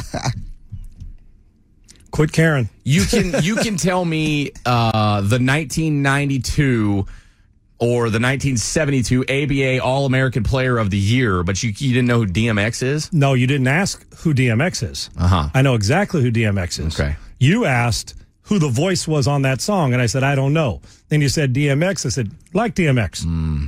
See, see how see how oh, who are you? Twitter? I'm gaslighting That- the hell oh yeah, right you're now. like like Yeah. and especially from you. Considering you didn't know who whoa. Marlon Brando This- or Lucille Ball was, this- I did and know you've who never, Lucille and, you, Ball would never seen The Godfather. I still haven't seen The Godfather. Heard it's an And- overrated and- movie. And you, like, like I said, I mean, I could name a movie Same, from three man. to, from a, a month and a half ago that you haven't seen. What's that? What's I, that? I, w- Be- Beekeeper. I watched Sicario, Sicario the other day. Yeah. Oh, About watch time. You're only, Sean. you're, you're Good only, movie. you're Which only a- one? Beekeeper. Good You movie, right? Great See? movie, You're- yeah. yeah, he's on. T- at least you're you're only a decade behind with you. all right. Oh, you watched Sicario. I did, yeah. Way to jump up. Yeah, and three billboards in, in. Missouri. Name the actor in Sicario. Uh, Joaquin Phoenix. in Sicario? Yeah. Oh no, Oh. What's his name? George Carlin? uh, no, not him either. Hold on. What is it? Sicario. The fact that you don't know any of them. Yeah, I don't. Dude, who cares? I mean, oh, Josh Brolin, Brolin, Bo, Bolin. No Brolin. Oh yeah, Benicio del Toro. That's right. He was Alejandro. Do you know who? uh Do you know who Josh Brolin's dad is? Uh, Jeremy Brolin No, uh, from the Brolin brothers of the East Coast. no. Yes, it is. Now, James Brolin, who was married Oh, to yeah. Ba- Babs Streisand, All right, right. Barbara Streisand. Yeah, I knew that. Yeah, we talked about that. and you yeah. want to talk to me about? I don't Streisand, know who not to be- DMX is. I know not- exactly who DMX is. Barbara Streisand, not to be confused with uh, Dean Streisand of the West Coast Streisands. Uh, never heard Right. of him. You haven't? No. And you're a West Coast guy. I know about the weird, West man. Coast Streisands. I just don't know about Oh. Dean Streisand. Okay, You don't know Dean? There you go. I got your gaslighting right here. Okay, Not to be confused with the Dean Dome. You don't even know anything about the Dean Dome. do you? Yeah, North Carolina, the Tar Heels. They won last night. I love a good pregnant pause when you're pon- what are you pontificating on? I'm just waiting for you to tell me Oh. what you're, you you teased it. Let's go. Well, Justin Verlaine, you think he's going to be ready for opening day? No, He was asked yesterday if there's a better idea whether he'll be ready for opening day or not. Verlander said, quote, I wouldn't say there's a better idea or not. We still got some time. Obviously, it's tight, but things are progressing, end quote. when he says he'll be ready for opening day is when I'm when I'm in. When he's still sitting on the fence if he's ready for opening day, then I'll say no. He wasn't going to start opening day anyway. I wouldn't think. Maybe he was. Maybe he was. Last year was who Framber. He wasn't here, obviously. Yeah. Year before when he was here, World Series year, I believe Framber got the opening day start. If I'm not mistaken, when they're the, their last World Series season, I do believe before uh, Verlander left to the Mets, I believe Framber started. It was it was opening day starter or opening day. Yeah, ran him out there opening day. I believe. Let's see. Framber in 2022 did indeed start for the Astros. Yep. So we'll see. Is it for Framber, even if Verlander was ready, is it an emotional, mental confidence thing that if you say, no, we're starting Verlander, you're like, well, why am I the number two? I'm the number one. Not out loud, but I wonder deep is it important for his emotional and, and, and his confidence for you to run him out there, even if Verlander is ready?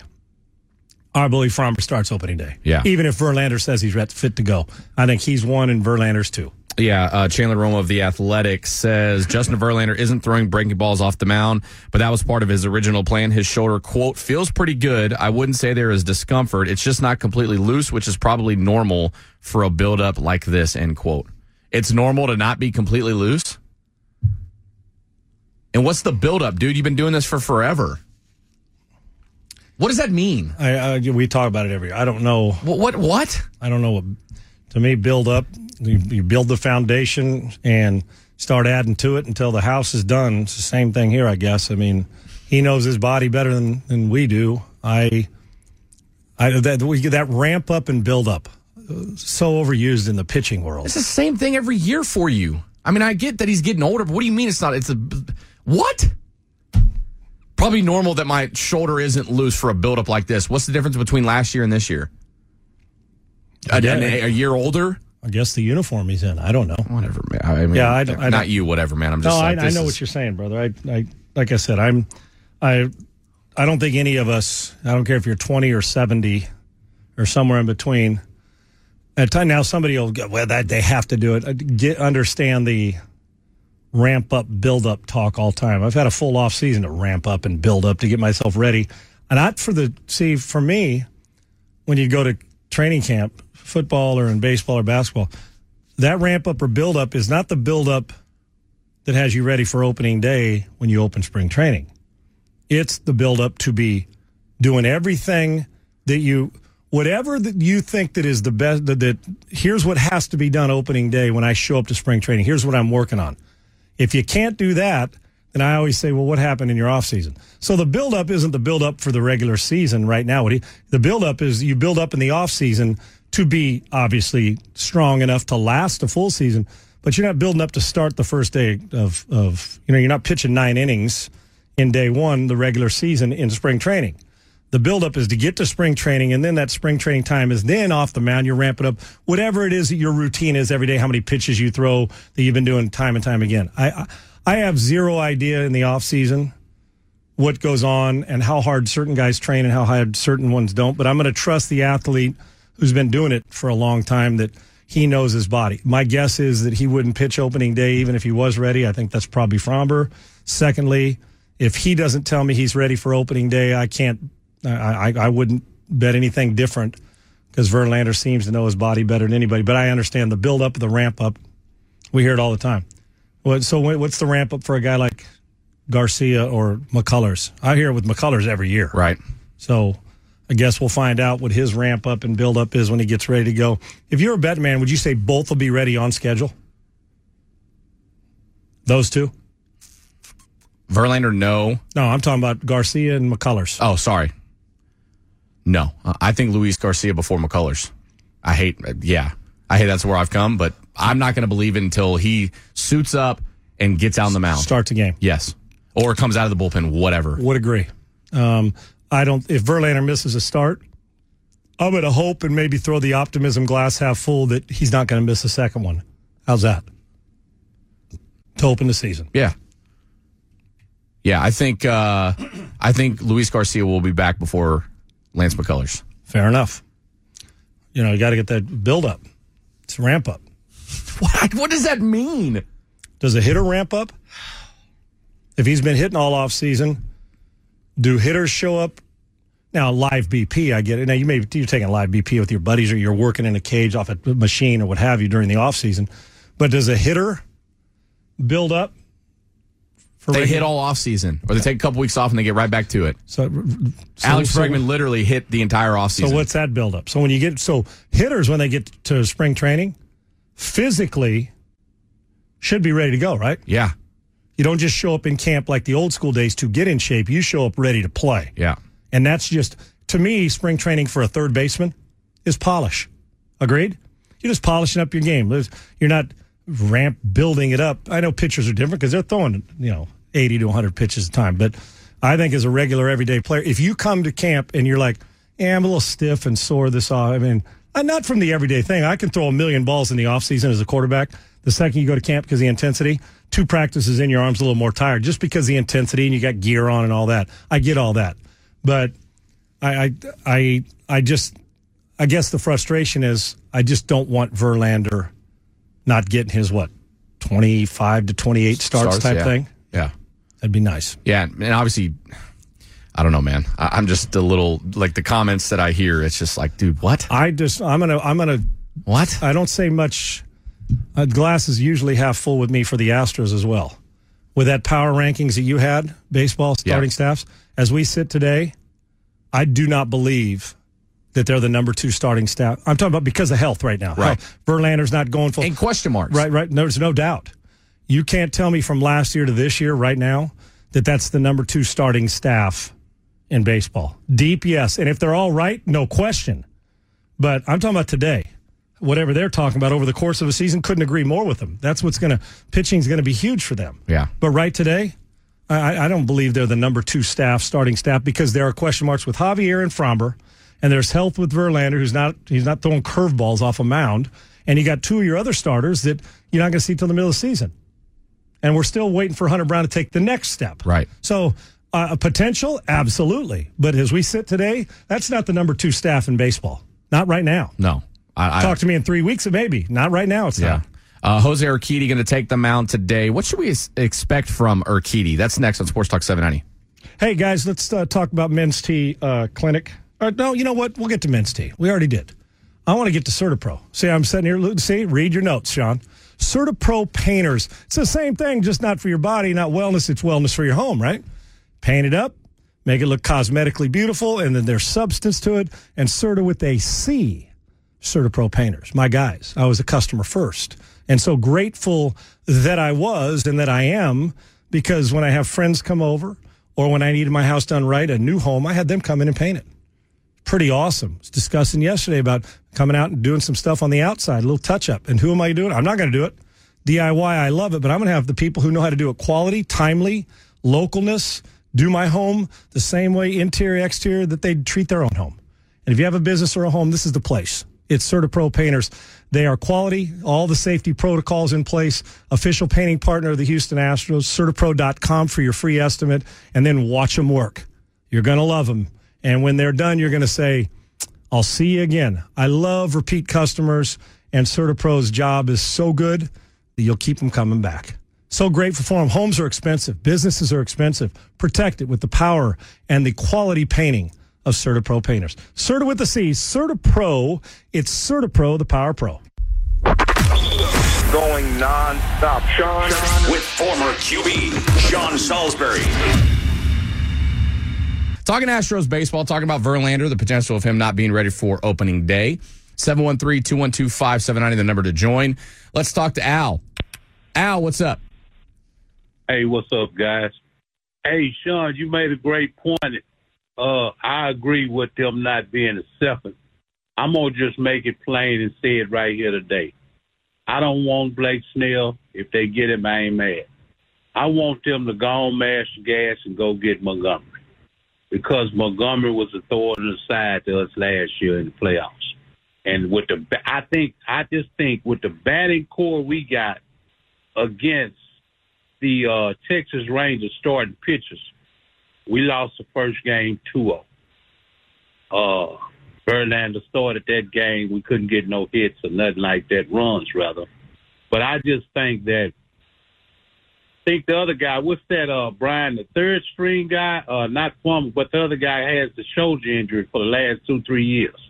He's uh pitch out the former. I think he has a shoulder injury all the time. I think like two, three years in a row. What his name? A key? What is it? Third string pitch we got For who? for the Astros. I'm Uh, talking about Forrest Whitley, J.P. France. Lance McCullers? No, we are. We don't count Luis Lance Garcia? Luis Garcia? Jose Urquidy? Is that him with the shoulder? I don't know. I, I don't know. Well, okay, you're- I can't. Remember. Uh, one of the guys I think in the lineup has been a shoulder issue, And he's a pitcher? Yes, it's, Yeah, it's yeah. Jose Urquidy. He was out last year for a while with right shoulder discomfort. Yes, Jose Urquidy. Right, right, right, right. And I just think with the health wise, where we sit at today, I just want to get Montgomery. I mean, I mean, I, well, I mean that'll make a splash for us, and that'll help them front end arms. I think we could afford we could afford him, and we need to get him to go solidify this team because one thing about it, he would be there, and you would have an ace, and you wouldn't lose nothing if Verlander to go down next year or the year after. He can teach the guys coming up in rotation. You could still have an ace. That's just my take. Thank you, Al. Appreciate it. Yeah, man, I, I would love to go get Jordan Montgomery, but I just think where the Astros are at, I don't think they're going to make any more moves. Uh, plus, he's going to be. I mean, if he's commanding between twenty and twenty five million dollars, you're not. The Astros aren't going to pump out that money. You just put money towards Altuve. You just put money towards Josh Hader. I would love to add Jordan Montgomery. I do look. I do know why Al wants him Yeah, for sure. He was good in Couldn't the agree playoffs. more. Yeah, it's weird, but he's a Boras guy too, right? he is. He'll get paid somewhere.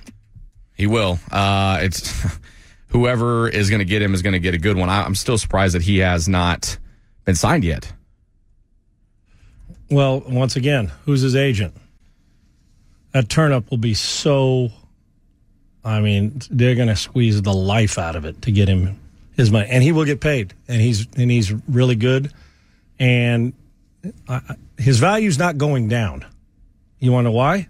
Because in spring training, you're going to find out this guy's sore, or that guy in some Oh, He's- other city. He's the one that's not the Boras. Oh, uh, he isn't? Yeah, he's with the Ball and G group. That's right. I, Oh, s- I okay. said this last week. Well, Yeah, I- I, always get it confused. All right. Well, regardless who his agent, he's Yeah. not his his value's not going down because you usually discover stuff a lot of times in free agency. What do you? I mean, in, during spring training, what do you discover? I thought that guy'd be right, meaning whoever you got. Mm-hmm. And man, he's sl- a little sluggish. We need an extra arm, especially on the left side. Um, he's not hurting himself now. I don't like when guy when you're late to camp. Like in football, camp, well, the hammy sore for a receiver. You know what I'm saying? Not being there, Right. That part hurts everybody, but his value, I, I to, to me, value goes up because then you get somebody. If all of a sudden somebody's not as healthy as you want them to be, what do you do? You overpay, or you the desperation starts to kick in. Especially if you're a championship caliber team, like if you're Atlanta and your number three starter got hurt and was going to be out for a, a long period of time, you jump all over that guy, right? If you're one of those Yeah. type of teams, so I, I don't think you? he's right. I, I mean, it may, it may hurt him because he's late and not there with the whoever he's going to end up with, but I don't think it's devaluing him as a pitcher. Left-handed pitcher who's got postseason chops and who was really good last year. His value, in my opinion, can only go up because you find out more that you don't like it sometimes in spring training than what you do like, especially if you got a guy sitting on the fence injury wise, or if he's a guy that you say we're expecting him to make the next jump as a starter. He's going to end up somewhere, and my guess is it'll be on a team that's got a chance. How's yeah. that? Yeah. His market value sits right now at, at $18.4 million, and he's trying to get between 20 and 25. I don't know if he's going to get that. He may get closer to 20. I can't see 25. I can't either. No, we'll just have to see where Jordan Montgomery falls. All right, let's uh, turn our attention to the NFL and the Houston Texans. There's some running backs out there that did not get the franchise tag. Could one of them come to Houston? We'll discuss it next as we roll along right here on the Sean Salisbury Show. KBME E Houston, KTBZ HD2 Houston, an iHeart radio station. How about the Astros? And the Rockets. This is Sports Talk 790, your home for your home teams. Driven by the Classic Elite Buick GMC Studios for the elite car buying experience. Salisbury. Salisbury. Salisbury. Houston. Okay, let's do this. Sean Salisbury, Former NFL quarterback Sean Salisbury. USC Trojan. Longtime friend Sean Salisbury. Brian LaLima. Go Lobos. This is the Sean Salisbury Show. Jose Urquidy on the mound. That new lineup going to make its debut. Jose Altuve leading off. Yordan Alvarez number two. You got Alex Bregman in the three hole, and you have Kyle Tucker in the four hole. See how that lineup does in some spring training action. University of Houston, the number one team in the land for college basketball. NFL scout, scouting combine begins today. Let's look uh, at some of the running backs in the NFL. Some news yesterday uh, coming from Adam Schefter, and it has to do with some of the top running backs right here in the NFL. The Raiders not going to place the franchise tag on Josh Jacobs. Saquon Barkley not going to get it. Also, Derrick Henry and Tony Pollard. Derrick Henry for the Titans, Tony Pollard of the Dallas Cowboys. And it is also expected that Austin Ekeler will not receive the franchise tag. So all of those running backs are set to hit the free agent market. The big discussion that we've talked about, Sean, is should the Texans try to go get a bell cow back. Did you mention Josh Jacobs or not? Yes, I did. And he isn't getting tagged, right? He's not. Right. So, um, yeah, I, I wouldn't tag him either, to be honest with you. That's a lot of money that people now, if you did, if all you got to do is look at the, these top backs in the league right now, McCaffrey's obviously the best, but these guys that are available that are some really talented players that still got youth on their side. Derrick Henry's got a lot of uh, usage, but he's still playing downhill football. He can still help somebody, especially somebody that doesn't have to rely on him 35 touches a game. Uh, and you could get a lot of production out of that guy with 20, 22 touches a game, right? I, I, I wouldn't franchise it back either. Why? Most of them because you can the, the value of the back organizations have done it. Now, as quarterbacks, they want that guy. Teams want that guy, but front offices have said, "Is it worth it paying some back twelve million bucks? It's not Christian McCaffrey that we can get similar production from a back. You know how many times Raheem Mostert's been cut? Yeah, he goes I from team time, to team. and he and he kicks ass and kicked ass again in Miami. So they feel like you can find a back, and I would not have franchised any of those guys either. I, I would have considered Jacobs, but that's still too high to pay a back. I, I yes, if you're at, to answer your question, I absolutely would now get into the fray with some of them, and just get an idea. And for my money, is Josh Jacobs not as good as any of them? He's right up there with the top. I, I feel like having him here, physical. The question is, do you how are you? How do you feel about him extending the pass game? Um, Barkley obviously got some versatility. Derrick Henry, you know what you're getting with him. It takes a specific back to be good in type of back to be good in this down uh, this uh, inside zone scheme and you know patient runners. But yes, now am I going to overpay for one? No. But am I in the in the market for one? Yeah, I absolutely would go look for a bell cow back. Yes. So I I mean, look- it's not my number one priority, but it's a priority, and it's up there, no doubt. So I look at market value for some of these running backs that are set to hit free agency. Uh, I'll start with Tony Pollard of the Dallas Cowboys. He's his market value is six and a half million.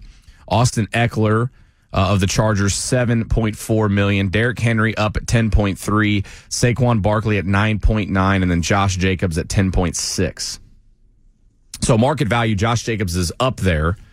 Um, his production on the field has been unbelievable for a team that's hasn't been very good. Saquon Barkley uh, has had some good years as of late. He's only been in the league for five years. Josh Jacobs has been in the league for four years. We obviously know Derrick Henry uh, and what he has done with the Tennessee Titans. He's been in the le- in the league for seven years. Austin Ekeler six years, and then Tony Pollard four years. Out of all these backs, I think the ones that would fit the best here would be Josh Jacobs and Saquon Barkley just for what this scheme is in the offense for Bobby Slowik. I feel like those two would fit perfectly. If I can get Jacobs at the right price, I'll start there. So you take him over Saquon? I would. I think he's a more physical runner. Although, listen, Barkley's got some. I mean, he's a strong. His lower half. He's a strong monster, um, powerful guy, but also has some shift and wiggle to him. The question for me is, if let's just say oh, you thought all things were equal, the, ma- the the money was within a million or two bucks for each, which apparently their value it seems like it is. Now you got to ask yourself. Uh, say I'm always looking. Okay, what's the next extension of our offense? Listen, Barkley, Pollard, Jacobs, Henry, they can all run the football. Now, as we saw, if he doesn't fit a zone scheme type thing, Pierce didn't fit this properly. Now you got to go through and say which one of these guys in your mind can adjust to what you're doing and and that type of background in it. But I also am looking for the next level of I need passing game production from my back. And so you got to say, well, is it Jacobs? Is it Henry? Is it Pollard? Is it Barkley? Uh, and figure out, okay, with that, what's the next bonus I get out of it? Because I would really like the back. I don't need 28 carries from the backfield. I may need 25 touches, but it can be 18 or 19 rushes, but also screens, slow screens, getting the ball to my. KBME Houston, KTBZ HD2 Houston, an iHeart radio station. How about the Mastos? And the Rockets. This is Sports Talk 790, your home for your home teams. Driven by the Classic Elite Buick GMC Studios for the elite car buying experience. Salisbury. Salisbury. Salisbury. Houston. Okay, let's do this. Sean Salisbury, Former NFL quarterback Sean Salisbury. USC Trojan. Longtime friend Sean Salisbury. Brian La Lima. Go Lobos. This is the Sean Salisbury Show.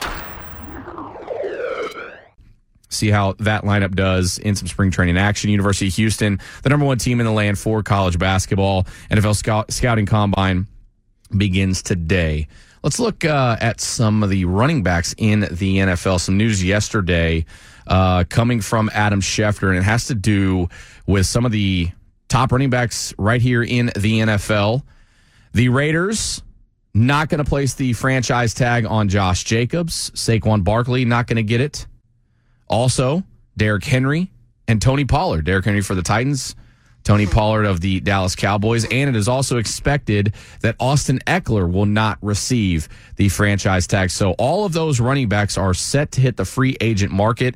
The big discussion that we've talked about, Sean, is should the Texans try to go get a bell cow back? Did you mention Josh Jacobs or not? Yes, I did. And he isn't getting tagged, right? He's not. Right. So, um, yeah, I, I wouldn't tag him either, to be honest with you. That's a lot of money that people now, if you did, if all you got to do is look at the, these top backs in the league right now, McCaffrey's obviously the best, but these guys that are available that are some really talented players that still got youth on their side. Derrick Henry's got a lot of uh, usage, but he's still playing downhill football. He can still help somebody, especially somebody that doesn't have to rely on him 35 touches a game. Uh, and you could get a lot of production out of that guy with 20, 22 touches a game, right? I, I, I wouldn't franchise a back either. Why? Most of them because you can the, devalue of the back organizations have done it. Now, as quarterbacks, they want that guy. Teams want that guy, but front offices have said, "Is it worth it paying some back twelve million bucks? It's not Christian McCaffrey that we can get similar production from a back. You know how many times Raheem Mostert's been cut? Yeah, he goes from team to team. and he and he kicks ass and kicked ass again in Miami. So they feel like you can find a back, and I would not have franchised any of those guys either. I, I would have considered Jacobs, but that's still too high to pay a back. I, I yes, if you're at to answer your question, I absolutely would now get into the fray with some of them, and just get an idea. And for my money, is Josh Jacobs not as good as any of them?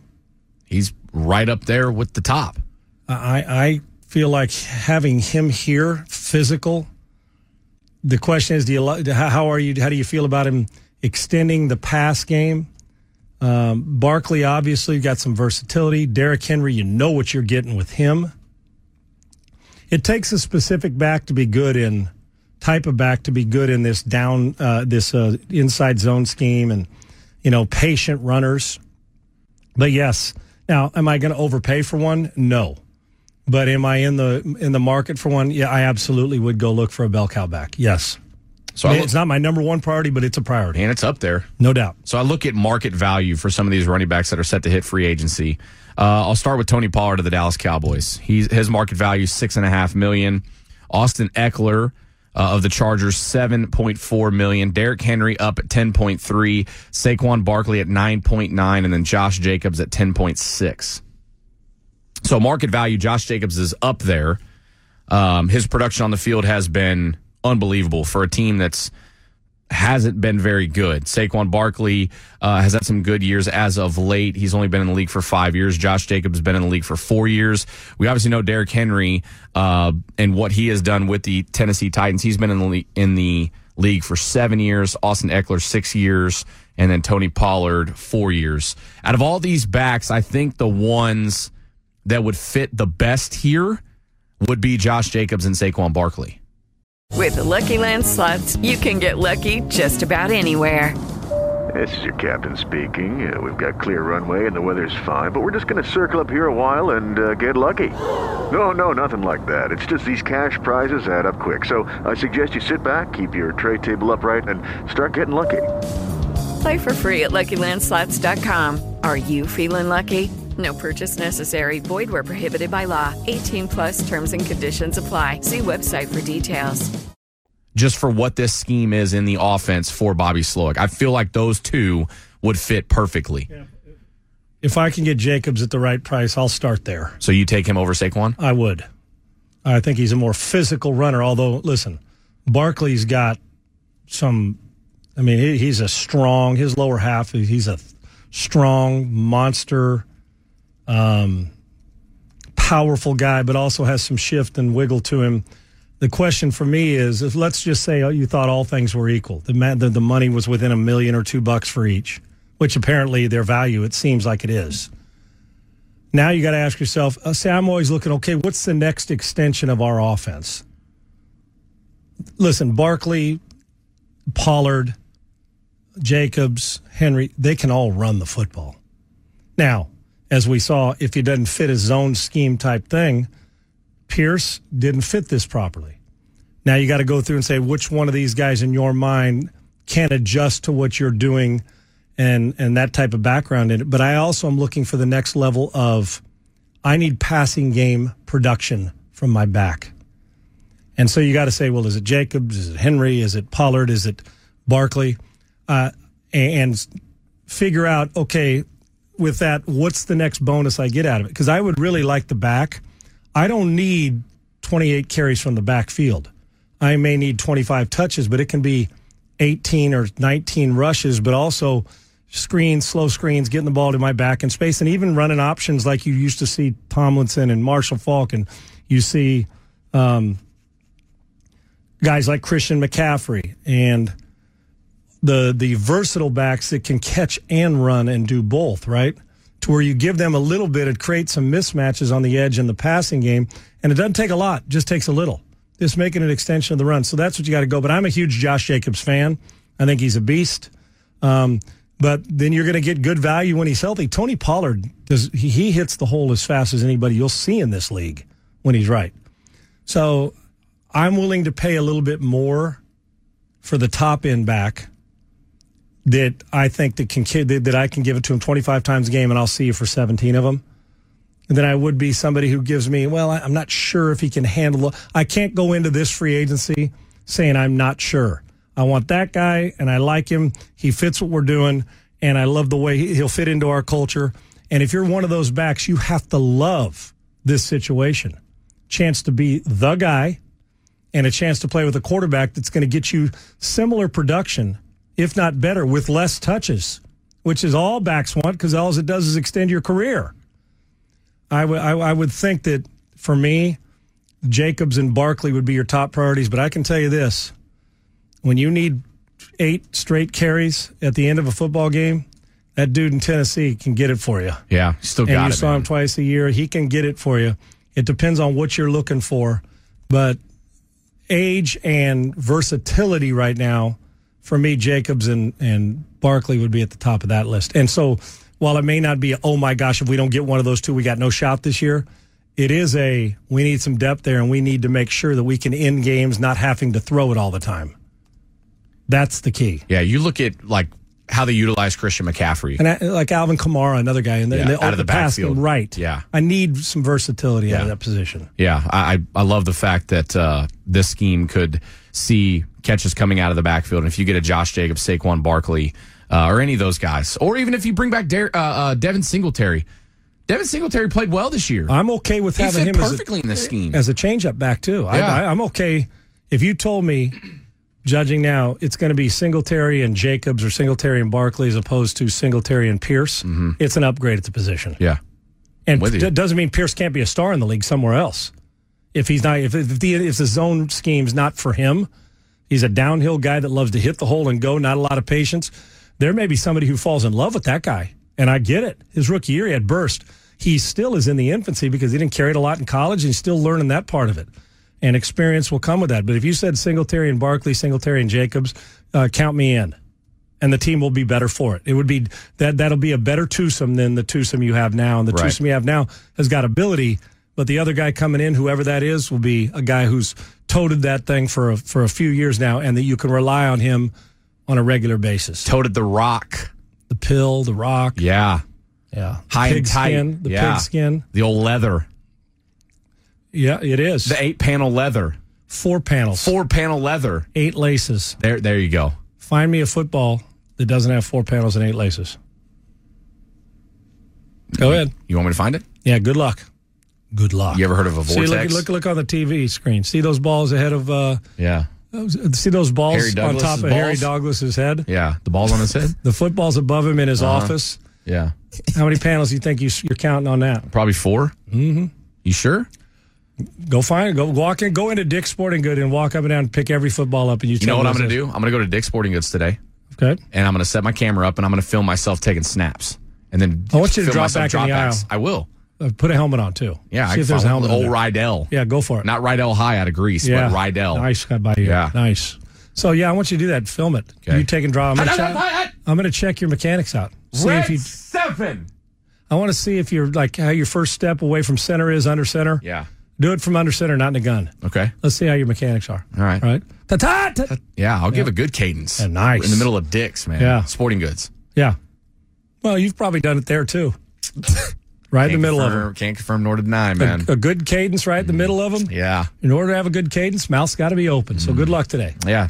All right. I'll even put in a mouthpiece, maybe. Uh-huh. And maybe you could have Eric do your commercials. Mm. Nice. Good, yeah. Huh? Eric Dick. Yeah. Yeah. It's an easy thing to do for Brian. you better get what uh, happened to you, man? a lot. Yeah, I see that. Yeah, a lot. I see that. All right. I, I, listen. well, yeah. I- why would I care about the opinion of somebody I ain't seeking their friggin' advice for? You feel what I just said? That's the perfect way to go to break. There you go. Man. See, man, th- uh, uh, why should I throw that at you? I, why- I don't know. You why just had to be the guy in the middle. It Right. just I'm kinda just went through you to sometimes- somebody else, yeah. Sometimes it's it's not guilt by association. You're just an, an innocent bystander You're taking, right, a, but taking a stray. if I can't throw But it at my wasn't a buddies, stray. who can I throw it at? Exactly. Thank you. Damn right. All right, let's keep talking about the NFL. There's a big name free agent that has expressed interest in playing for the Houston Texans. Who is it? That's next on Sports Talk 790. One two three four five. Let's go. Come on. This is the Sean Salisbury Show. The pregame coverage starts at 11:50. We are your home for Astros baseball as well as Rockets basketball. Talking about the Houston Texans, there's a free agent that has expressed interest in playing for the Houston Texans. Uh, our uh, our NFL insider Aaron Wilson shared his thoughts and what he's hearing about Saquon Barkley. This is what he had to say. Saquon Barkley, it not it goes beyond him following guys on social media and hitting like on Paul Wall's "Come to Houston" tweet.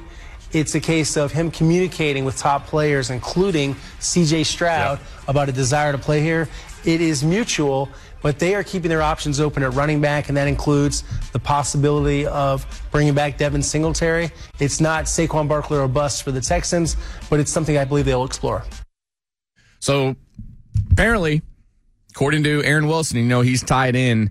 Uh, got plenty of sources. Been doing this for a long time. He's our guy right here on 790. Uh, Aaron Wilson saying that Saquon Barkley has expressed interest, uh, talking to C.J. Stroud about playing for the Texans. If I'm Saquon Barkley or a free agent back, you know what I do? I express interest in everybody. I follow them all. Express interest here, express interest there. put on put a logo on your Twitter, Instagram, do a TikTok video of you in five different uniforms. Guess why? It's like when they used to have what the Michael Jordan debate over, you know, who buys his shoes and stuff. Hey, it doesn't matter if you're a female, male, black, white, Republican, or Democrat. Michael Jordan had the idea. Hey, everybody's buying shoes. If you're Saquon Barkley, and so options is my point, right? Guess what? With Saquon Barkley and oh, Josh Jacobs, you may have the place you want to go, and you can include that. But I'm creating option. I'm not lim- I'm not holding anybody back. I'm putting them all in. Oh, there's 12 teams interested. Good. I love them all. It's like a recruit. I want them all. Oh, the name, image, and likeness is bigger. I mean, the rule says it, so why not? You're a free agent, and they didn't franchise tag you. I'm making sure they all know I love them. Yeah. I'm not. I'm not. Uh, listen, because guess what?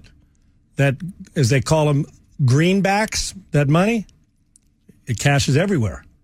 So I, am if if that creates options, isn't a, a true negotiation and a true contract negotiation contract negotiation is when you have options to when I say it pit people against each other is to have those options that it becomes a bidding situation. Yeah. Options create a bidding war.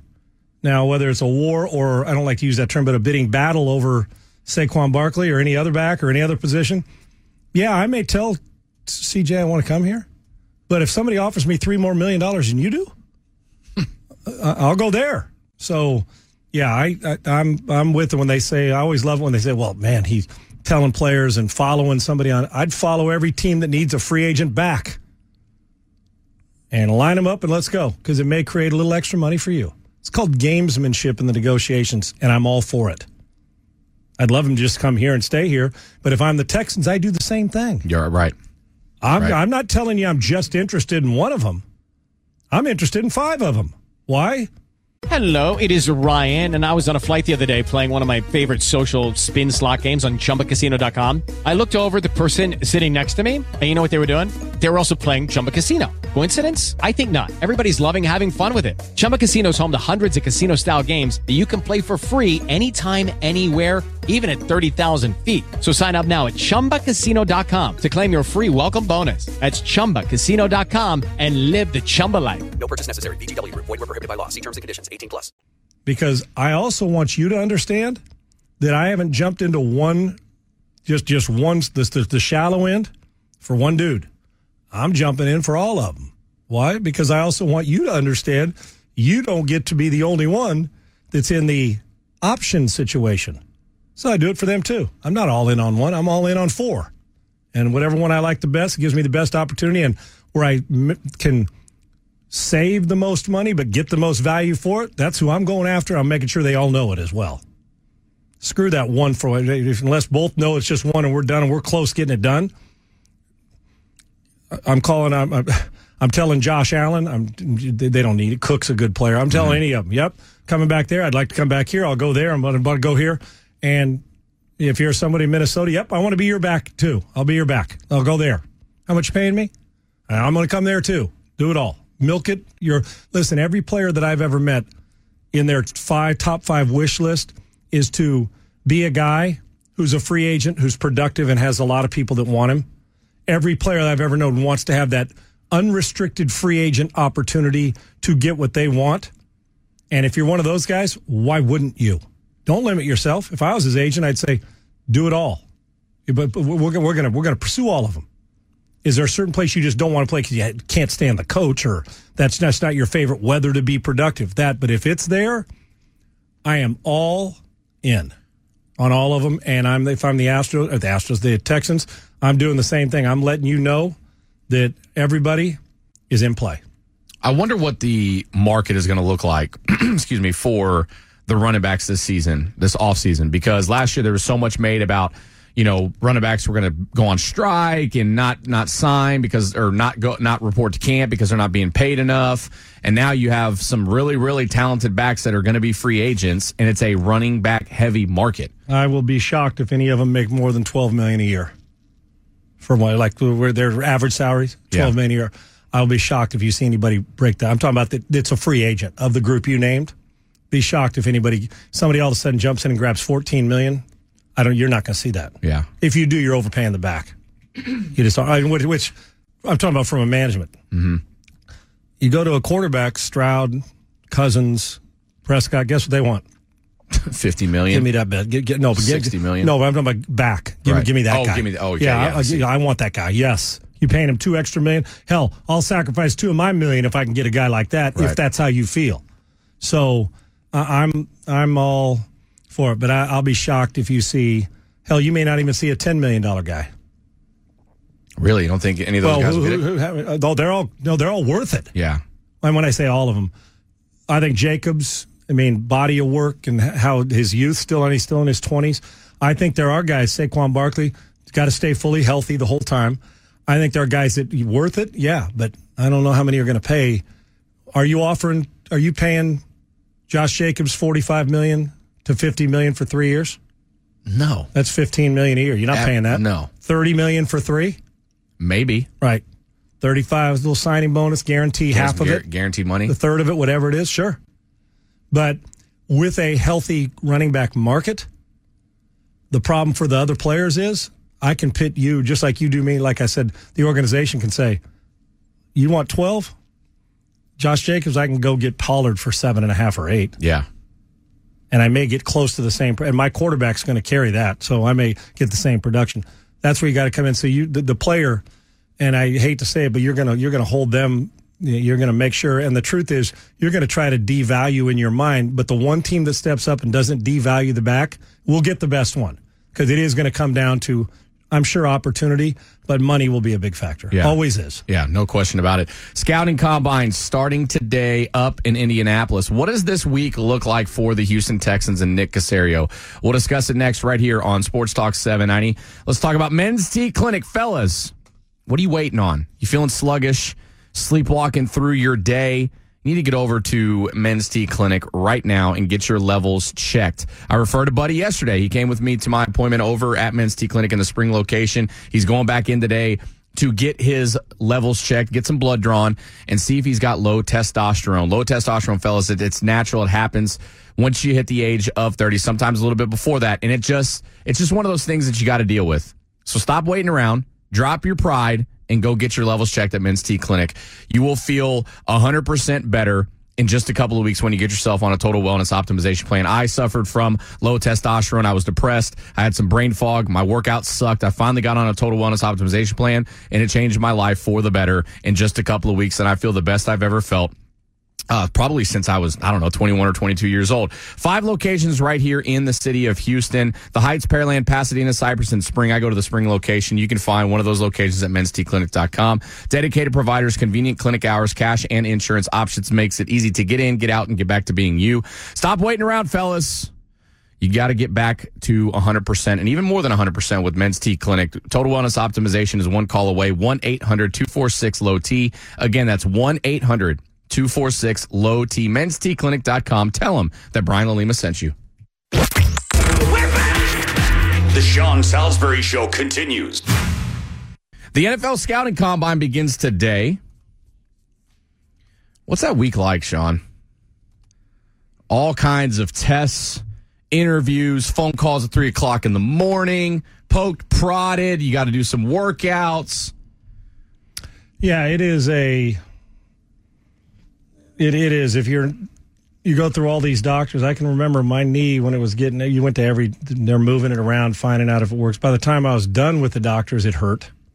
It was fine going in, but they move it, clutch it, grab it, shake it, pressure it, bend it, and so that it's a it's a little bit of a, you know, a little cattle everybody just rolling through there. But I get they got to do their due diligence on injuries, and then you throw, which is I, I, I'm not a combine guy.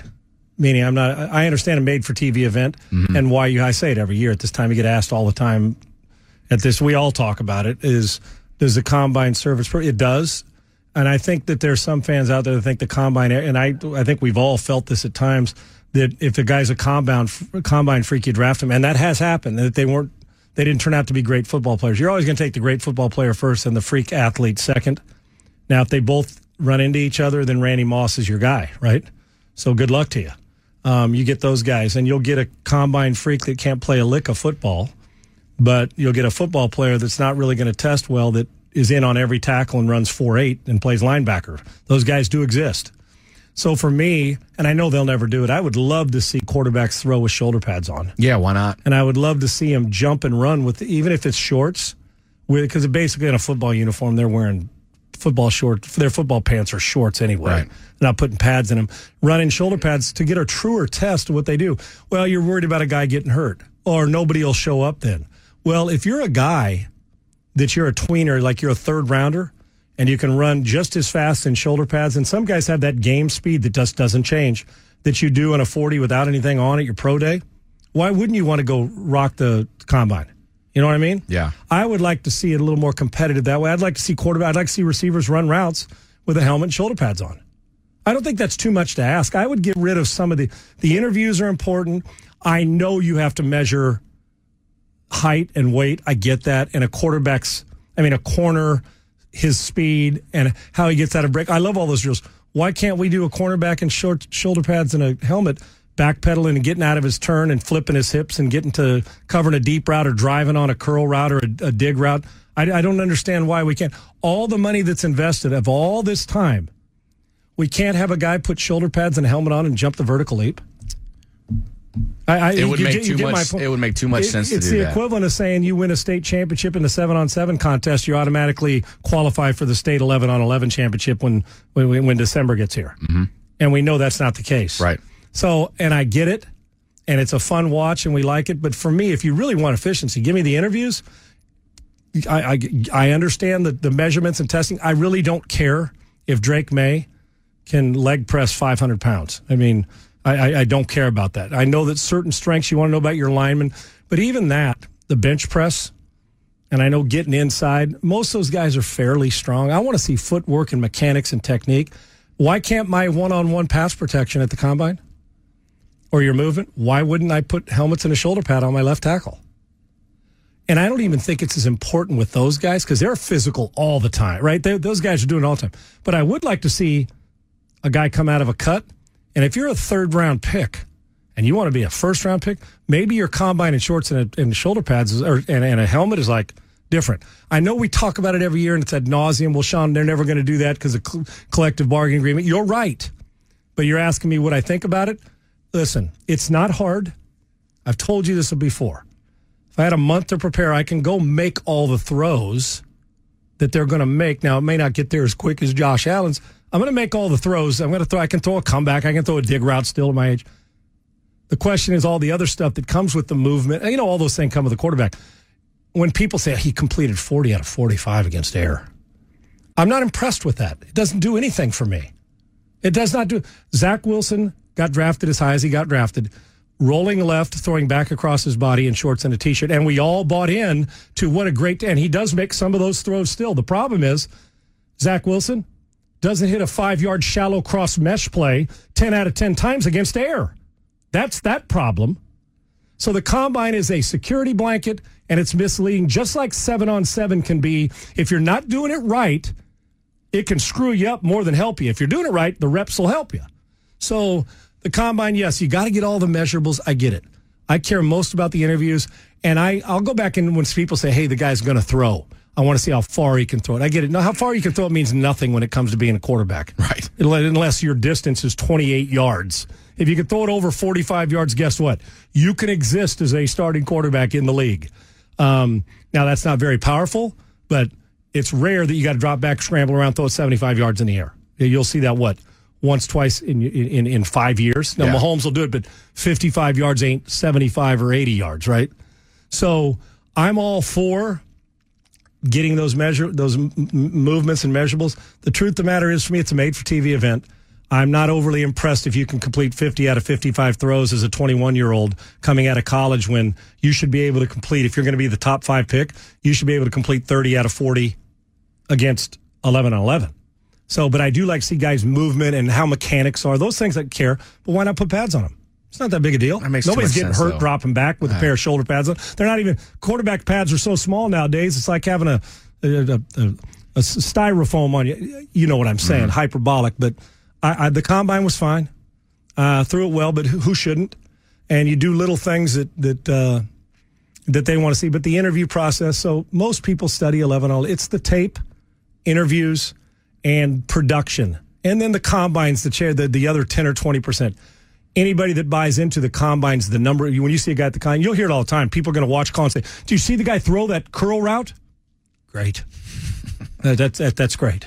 Yes. That, that's great. I mean, the- every all of them can throw that. I got to see a little more competitive, but Right. we do it, and it's a it basically it's a yearly reunion to get some measurables, and then you're going to see a guy at this combine that a linebacker is going to wow you. He's going to run four four nine, and you're going to trip.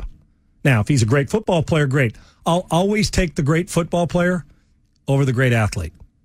And again, when I get both, I've got a Hall of Fame type player. Yeah. That's my MO. Uh, today, the defensive linemen and linebackers are going to go through a general medical exam, pre ordered studies, team interviews. Defensive backs and tight ends are going to go through registration, pre exam, orientation, team interviews.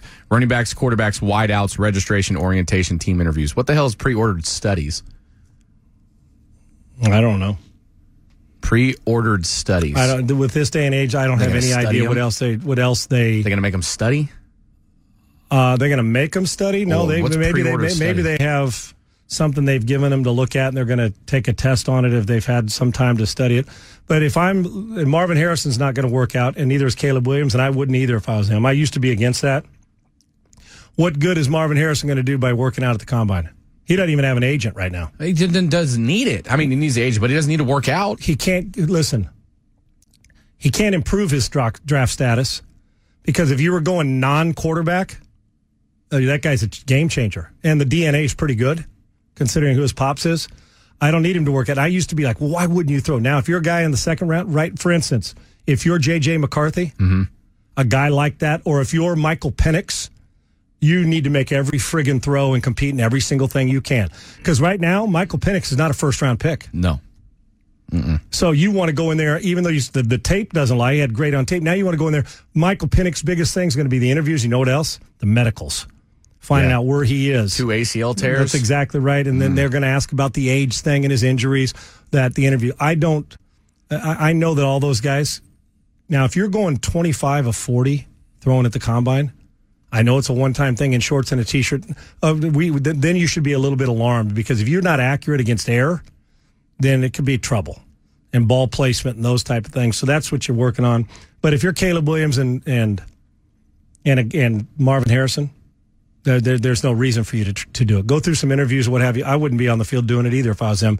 Ten years ago, I'd have said everybody should. The truth of the matter is, no, they shouldn't. Why would I hurt something? Caleb Williams could do nothing more than hurt his status. Where he is going to keep his number one status is when he sits down with guys across the table and lets them know why he's a great leader and why teams will buy in. Because right now, that's the question about him, not his skill set. Yeah. And at quarterback, fragility kicks in when it comes to can this guy lead us? You do never want that going in. That's a controllable thing. And if a guy can't lead or get buy in, you better move on to the next guy. And I believe Jayden Daniels will be the second quarterback taken. Let's look at the top five quarterbacks headed into this NFL combine and, of course, the draft. We'll discuss it next on Sports Talk 790. Let the celebration start. More Sean Salisbury. The Sean Salisbury Show. Sweet. Good question, Dan. Well, answer it. I, I don't care about the Cowboys one bit. Let's ask Triple E. He's a Cowboys fan. I don't care nothing about the Cowboys. Oh. We is He said he's done with the Cowboys. The Cowboys. tide has turned. seven all the way. Who? Seven. CJ, CJ Stroud. Seven get you to heaven. Yes, sir. All right. Apply it here then. You know you're going to they'll guarantee you a title this year, but the next 5 years you're going to be picking in the top 5 picks. Do we still have CJ Stroud? Yeah. I'd take that. St- Stroud's your quarterback. Uh-huh. You just went through some tough times the next five years, but you get to put a ring on your finger this year. You celebrating the ring for five average or five really good on the rise that you're eventually you hope are going to get there, but you haven't won one. Win three more divisions, go to the AFC championship game one time, but come up short. One year you're the, the top five pick. Next year you're the top five pick. So just you're kind of all over. You're where's Waldo, but you don't win a title. But uh, you can guarantee a title today. You will win the Super Bowl in 2024, the 2025 Super Bowl, the 2024 season. But the next five years, you average six wins a year. average. So you may have a three win year, may have an eight win year. And I don't know. I just I would love a Super Bowl ring, but damn, dude, we've been through so many tough times with this team. I don't want to go through that again. But also, I want the the ring. Well, I'm not giving you both options. Yeah, give me the ring. Okay. Five average years or below average years to win a guaranteed ring this year. Yeah, Give me the ring. I'd take the ring. Just look what the Rams did. because there's a good chance. In truth, the odds are against the Texans ever winning a ring in the next decade. The, the odds are against it. Now, the odds greatly increased in their favor when C.J. Stroud and DeMeco Ryans got the town and the way they've performed. But when you think about the quarterbacks, the competition, in truth, that, that that's a a tall favor. I mean, that, that is a tall task mm-hmm. to go win a Super Bowl, especially to be in the AFC. Come on, man. These quarterbacks we got in the AFC right now are, are just silly good. Right. And there's some good ones in the NFC, but the depth of the AFC quarterback position's phenomenal. Well, so if you said, hell, yeah, I, I even gave you a scenario where I said you get to the AFC championship game one year in those five years. No, you average six wins a year for five years, or you're guaranteed. And, but if you're willing to go f- for that, you get the 2024 Super Bowl champions. 25 season. I'm taking the ring. Give me the ring. Agreed. I would take the ring. Now, I'm not asking the- the general manager that question. I'm not asking Nick Caserio though. Well, you won't get an answer. Oh, I know. I just think it's a Say, stupid well, we're question going to stay for the these we're going to stay the about. course. We're going to do it. We're going to try to improve the team every year. It's the Jan. It's the it's the almost March. What if we're not? We're we're stuck in between Mm-hmm. seasons. People like lists and all that's like June. You'll get the same stuff, right? What going into training camp in a month? What's it like? But it is an interesting question about: Are you willing to deal with below average to win a ring? And I personally, now when somebody says no, I want consistency and the ring. And their answer is going to be, well, CJ Stroud's going to get one in the next five years anyway. And I've told you, I believe he will be a Super Bowl champion. But under the, what you're reading and you asked, you don't get, there's a maybe he'll win a Super No, you're, you're going to be a subpar team for five years, but you get a Super Bowl championship in 2024, a championship team that wins it in 2025. I'm taking the ring. Are you? Yeah. Give me the ring. I'll deal with the five years of criticism as a player or a coach and just say, well, we got the ring. Yeah, because then you know we can get our replica rings. That's exactly right. Right. Damn right. Then we can get those. Wear it around your neck. Absolutely. With our Super Bowl shirts. Go get it fitted. Yeah. Yep. Y'all will look good too. Be sweet, wouldn't it? Y'all, you're wearing them too. What are you talking about? Y'all, that's y'all. I No. that was a y'all thing. No, That's why that's that a, cha- it's an us thing. That championship is so hard to come by, man. yeah, and, the, and, See, the, we and got Patrick spoiled. Mahomes and them just won it back to back. Yeah. Well, Years. that's the outlier, buddy. Those don't happen. Some of the best players in the world have not got one on their finger, and that sucks for them. You know what Patrick Mahomes did though? Probably showed up and showed out. Is that what you're going to say? Damn right. Stood on business. And he also stood on business. Mhm. Got to. Got to stand on it. So do we get a new? Uh, do we get a new Texan song? I don't think so. we got I a mean, plan for the off season, man. I know you've asked that about if you want Clay Walker to sing it. Now I don't, I don't know what the new Texans theme song is. Is there a hashtag out? Mm, yet? Not yet. No. They'll do that It's always to we are? Texans. Is that what it is? The Astros change it every year. What's the Astros again this year? Uh, relentless. Nice. what? Why are you face. laughing? They can't see you, but I can. I love it. Yeah. Relentless pursuit of another Can't get perfection. Relentless pursuit of excellence. there you go. Well, they've already got excellence. Well, you're you're still in the relentless. Well, they didn't have excellence at the end last year. Rel- no, they, did not, two, especially at left two at the table the home. That's right. They got something to prove. Relentless They, they, they, they, they left a championship thing on a, uh, an opportunity on the table. of happiness. Yep. Nice. Yep. Good movie, Pursuit of Happiness. Yep. That's Will Smith. Isn't? I Correct. mean, yeah, Will Smith. Yeah, who were you going to say? Will Ferrell? No, Will, Smith. Yeah, I know. Wilbur. is. You call him Wilbur? Uh, Billy. B- oh, Bill. Bill Smith. Bill Farrell and Bill Smith. Mm. Yeah. What about John E. Smith? Uh, I can tell you this. Find new roads. there you go. Stupid. oh my gosh. Oh man, did you see what happened in the uh, Knicks game last night? I did. Mm-hmm. Are sure did. referees ever going to be held accountable? I imagine they didn't address it after the game, did No. they? There's a shocker. No, let's take a look at it. Monty Williams was pissed. What happened in the NBA? That's next on Sports Talk 790. Hey, Classic Elite Buick GMC, the newest member, third member of the Classic Elite family. Remember the Classic Elite family now. It's 13 years in a row. GM Dealer of the Year. And don't ever forget, we are professional grade. It's just off the Katy Freeway west of Highway 6. Elite pricing. For instance, how about a 2024 GMC Sierra 1500? You guys know what that is 0.9% interest, no payments for 90 days. It's a good gig. No payments for 90 days. Also on the 2024 GMC Terrain, 0.9% interest rates. Go down to the Encore 5000 off the 2023, 12,000 off the GMC Sierra 1500 2023. You see see the trend here? Elite pricing. And the reason why I'm naming those vehicles right after it because that means they have the inventory on the lot for you. It's elite there as well. And one thing you're always going to get, it's never going to change no matter who you are, where you come from, or how much money you're spending. Is Classic Elite Buick GMC and the Classic Elite family will also give you top shelf elite customer service all the time. Lucky Land Casino asking people what's the weirdest place you've gotten lucky? Lucky? In line at the deli, I guess? Aha, in my dentist's office. More than once, actually. Do I have to say? Yes, you do. In the car before my kids' PTA meeting. Really? Yes. Excuse me, what's the weirdest place you've gotten lucky? I never win and tell. Well, there you have it. You can get lucky anywhere playing at LuckyLandSlots.com. Play for free right now. Are you feeling lucky? No purchase necessary. Void where prohibited by law. 18 plus. Terms and conditions apply. See website for details. Again, the Classic Elite Family GM Dealer of the Year. 13 years in a row when you purchase a new vehicle from Classic Elite Buick GMC. Lifetime engine guarantee, lifetime of car washes, two years of free maintenance. Again, Classic Elite Buick Together, let's drive. KBME Houston, KTBZ HD2 Houston, an iHeartRadio station. This is Sports Talk 790. Home of the Astros. And the Rockets. Your home for your home teams. Driven by the Classic Elite Buick GMC Studios for the elite car buying experience. Salisbury. Salisbury. Salisbury. Houston. Okay, let's do this. Sean Salisbury. Former NFL quarterback Sean Salisbury. To USC Trojan. Longtime friend Sean Salisbury. Brian La Lima. Go Lobos. This is the Sean Salisbury Show.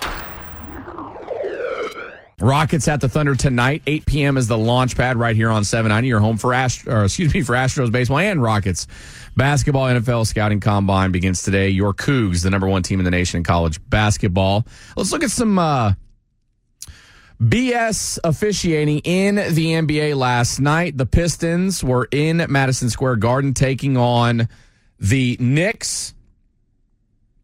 Josh Hart scored the go-ahead basket with two and a half, or excuse me, two point one seconds left after a chaotic uh, sort of events. You had a, a loose ball foul that was not called. The Pistons turned the ball over on that non-call. The Knicks got it. He went to the rack, scored, got fouled. They win the game. Monty Williams, the head coach for the Pistons, was not happy. This is what the head coach had to say. the absolute worst call of the season. No call. And enough's enough. We've, we've done it the right way. we've called the league. We've sent in clips. We're sick of hearing the same stuff over and over again. We had a chance to win the game, and the guy dove into Ausar's legs, and there was a no call. That, that's an abomination. You cannot miss that in an NBA game. Period. And I'm tired of talking about it. I'm tired of our guys asking me, what more can we do, coach? That situation is exhibit A to what we've been dealing with all season long. And enough's enough. You cannot dive into a guy's legs in a big time game like that and there be a no call. It's ridiculous and we're tired of it. We just want a fair game called. Period. And I got nothing else to say. We want a fair game. And that was not fair. I'm done. So at the end of the game, there was eight and a half seconds left. The New York Knicks guard Donte DiVincenzo plowed into the forward for the Detroit Pistons, Ausar Thompson. Uh, and the worst part about that call, Sean, or non-call, it happened literally right at the feet of an official. Right at the feet of an official. Right, literally right in front of him. No call. Now, doesn't that make you question how you miss that, how the naked eye alone can miss it. How? It was it was a horrible call. I'm a big Monty Williams fan. I loved him in Phoenix. And my son, who was a chef for the Phoenix Suns, said Monty Williams was friggin' awesome. Right? He he did. Yeah. Well, how long's Monty been with Detroit now? Is this his second year with them? I believe it's year two, isn't it? It can't be year three already, can it? It's got to be year two, right? Year two with them. Let me double check But his passion, he's going to get fined, which is wrong. You know what? If you can't, we're not allowed to criticize officials. Let me ask you this. Second season. Okay, and maybe I'm wrong, and I know that I know all the reasons. I, I do. I know. Yeah, it's season two in Detroit, right? Yeah. I know all the reasons that you can't. But if you did ask an official why he kicked somebody out, if let's say we got to interview him and the official criticized the player, would the official get fined? No. Okay, so why is it that if I disagree with a call and I think it was a horrible call, why should I? Why, why do we fine guys for giving their opinion? I, I'm I'm still all, all these. Now listen, belligerent, threatening, all, those things you can't have. You can't have that in any. I, I, I get that, right? The bullying part. You don't want to bully an official. Now they're grown ass men and women too. They can handle criticism just like all the rest of us have to. but I don't understand this.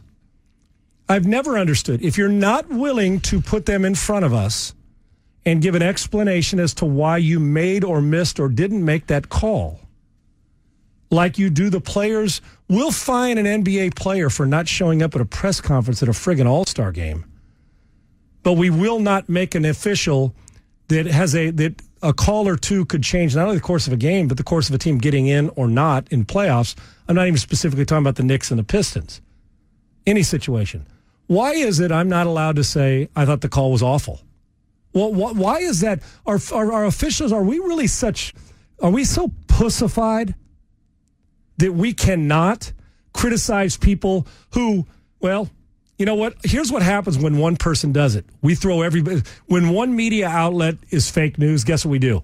They're all fake news, right? Mm-hmm. And they may all very well have fake news involved in them. It's the same thing here.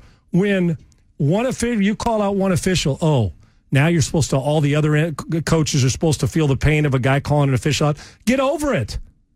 If you're not going to hold them accountable to why they did something, if you're going to protect them like they're a four year old child, and quite frankly, that we may protect our doggone officials more than we do our eight year old in elementary school. You know what I'm saying? From bullying, from all the craziness that goes on, from bad parenting, all- all the thing from your whatever it is. And we protect these officials as if if, if, if it's that if you criticize them, the world's changing.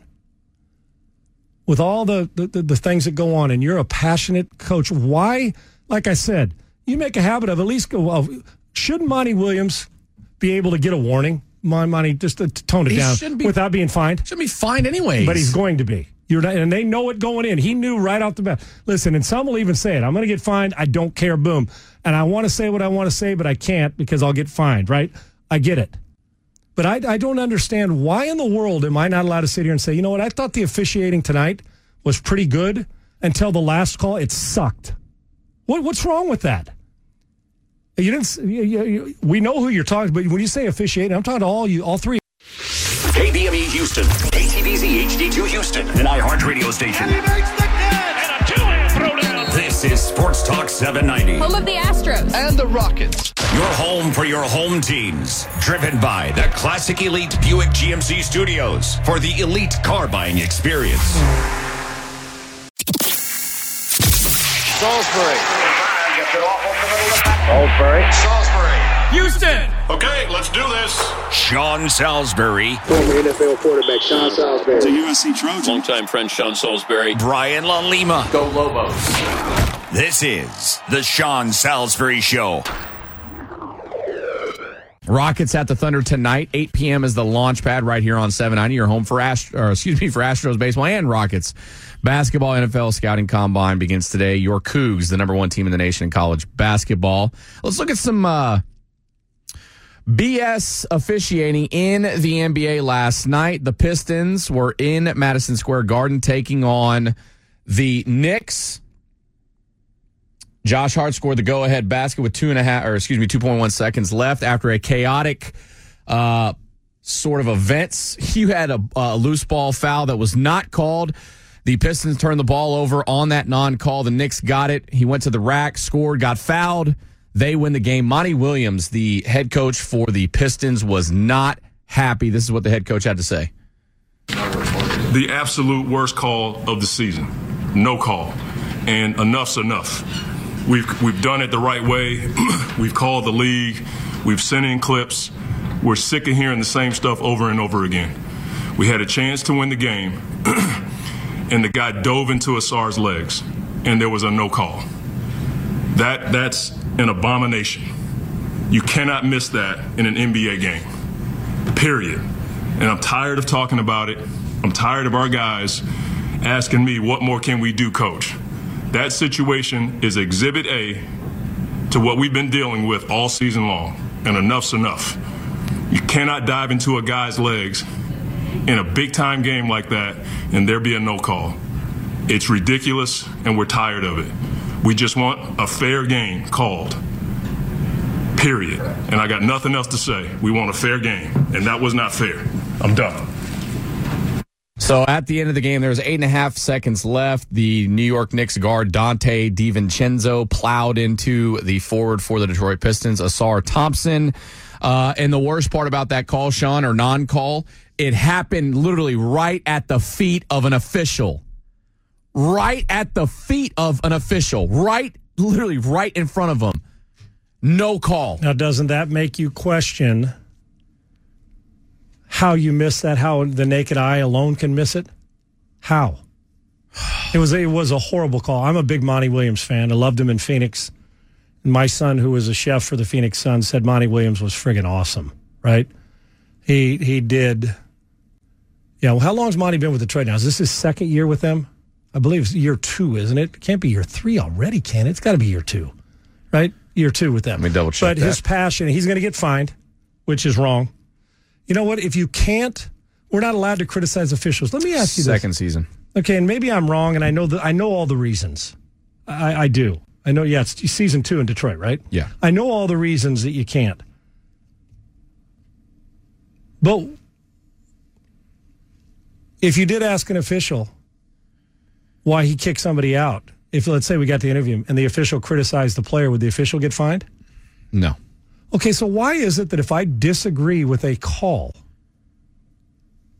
and I think it was a horrible call, why should I? Why, why do we find guys for giving their opinion? I, I'm I'm still all, all these. Now listen, belligerent, threatening, all, those things you can't have. You can't have that in any. I, I, I get that, right? The bullying part. You don't want to bully an official. Now they're grown ass men and women too. They can handle criticism just like all the rest of us have to. but I don't understand this. I've never understood. If you're not willing to put them in front of us and give an explanation as to why you made or missed or didn't make that call, like you do the players, we'll fine an NBA player for not showing up at a press conference at a friggin' All Star game. But we will not make an official that has a that a call or two could change not only the course of a game, but the course of a team getting in or not in playoffs. I'm not even specifically talking about the Knicks and the Pistons. Any situation. Why is it I'm not allowed to say I thought the call was awful? Well, wh- why is that? Are, are our officials? Are we really such?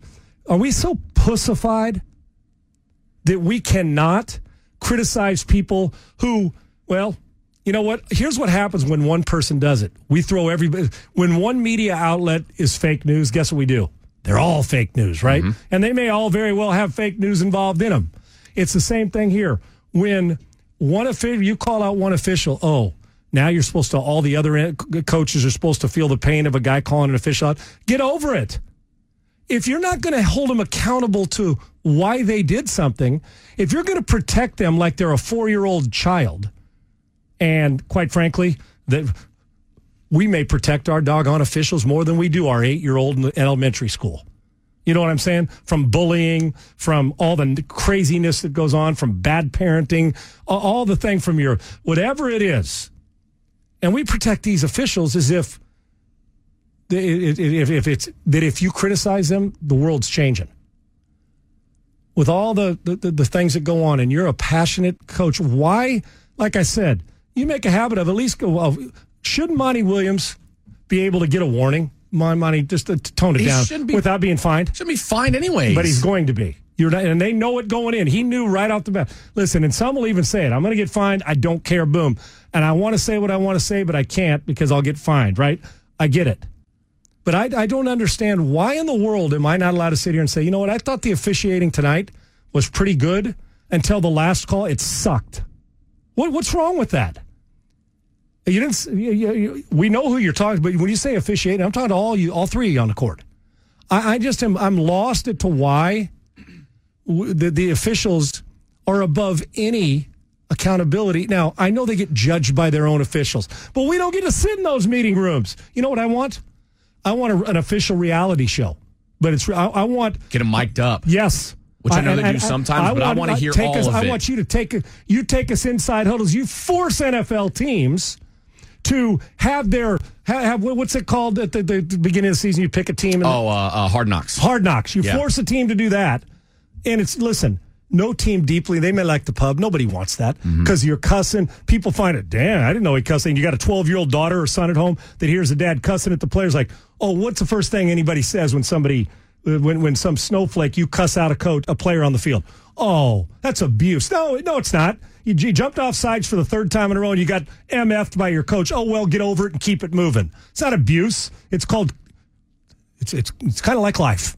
Sometimes we don't want it to be that way. Now, there's a difference between abuse and and, and learning lessons, right? Same thing here. I, I I don't understand why officials have become the well, Sean. You can't now their job. I don't want their job at all. Hell, I can't do what they do. I don't want to, but I can. We, we can all bitch about it. But and you don't want it to bitch fest. But why in the world shouldn't Monty Williams be able to say, you know what? overall officiating, the overall play in the game sucked. They, they got a tough job to do, but that one you can't miss. It sucked. Why should he be fined for that?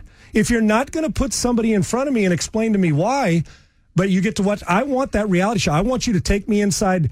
They want us to take them inside Hard Knocks, the huddle, mm-hmm. and get players uncomfortable getting cut. Oh, they're they're not sensitive to it. Why can't an official? 15 of I want I want the camera in their meeting room going through their review because I'm not. They can tell us they review it.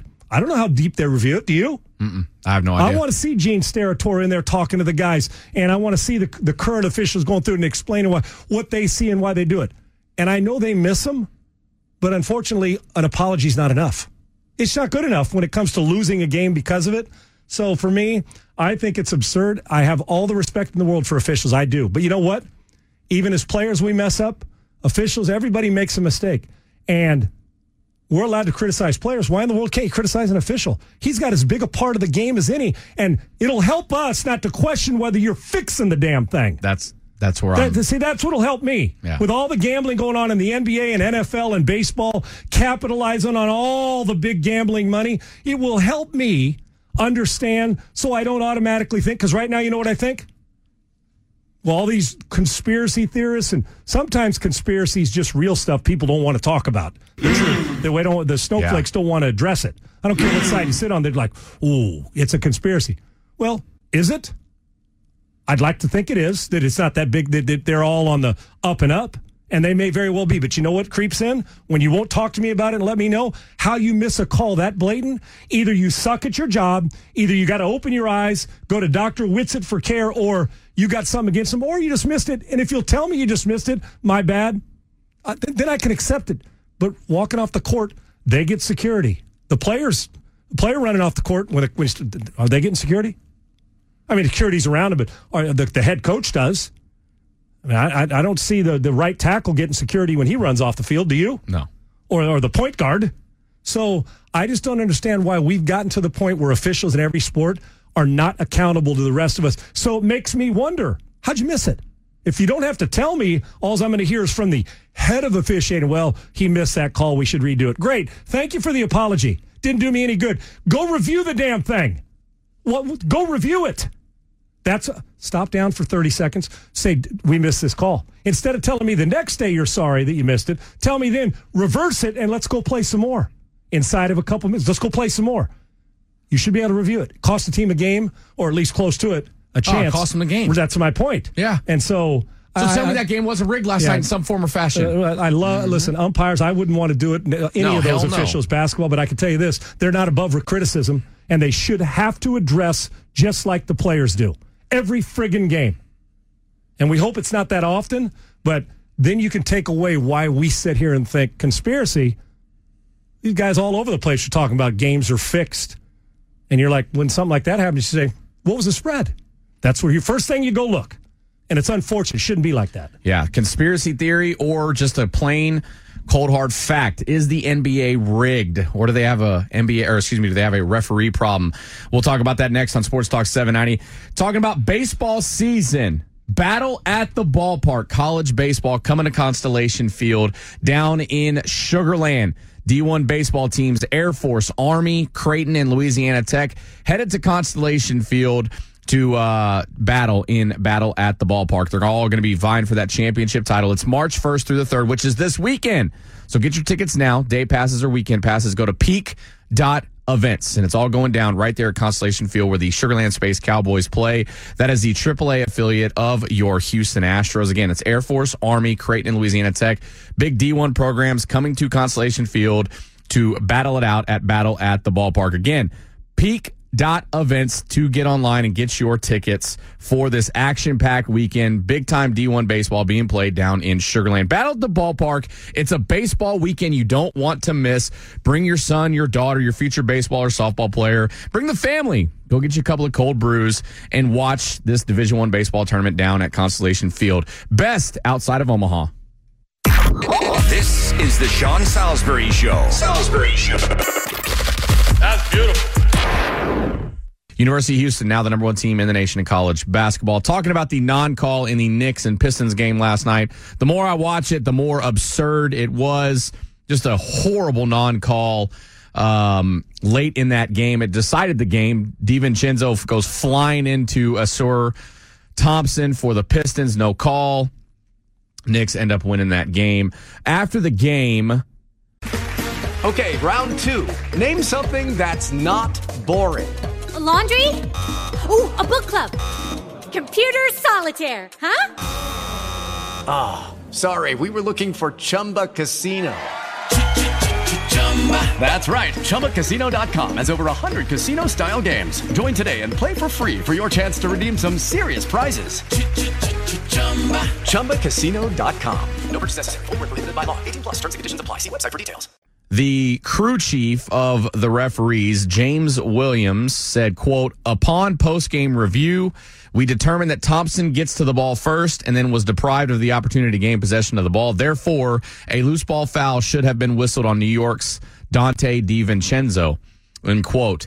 Uh, referee James William, he was a crew chief. Do you know where, where he was on that play, Sean? Yeah, where? Standing right on top of it. You damn right he was. He was the referee that was right there that did not call it.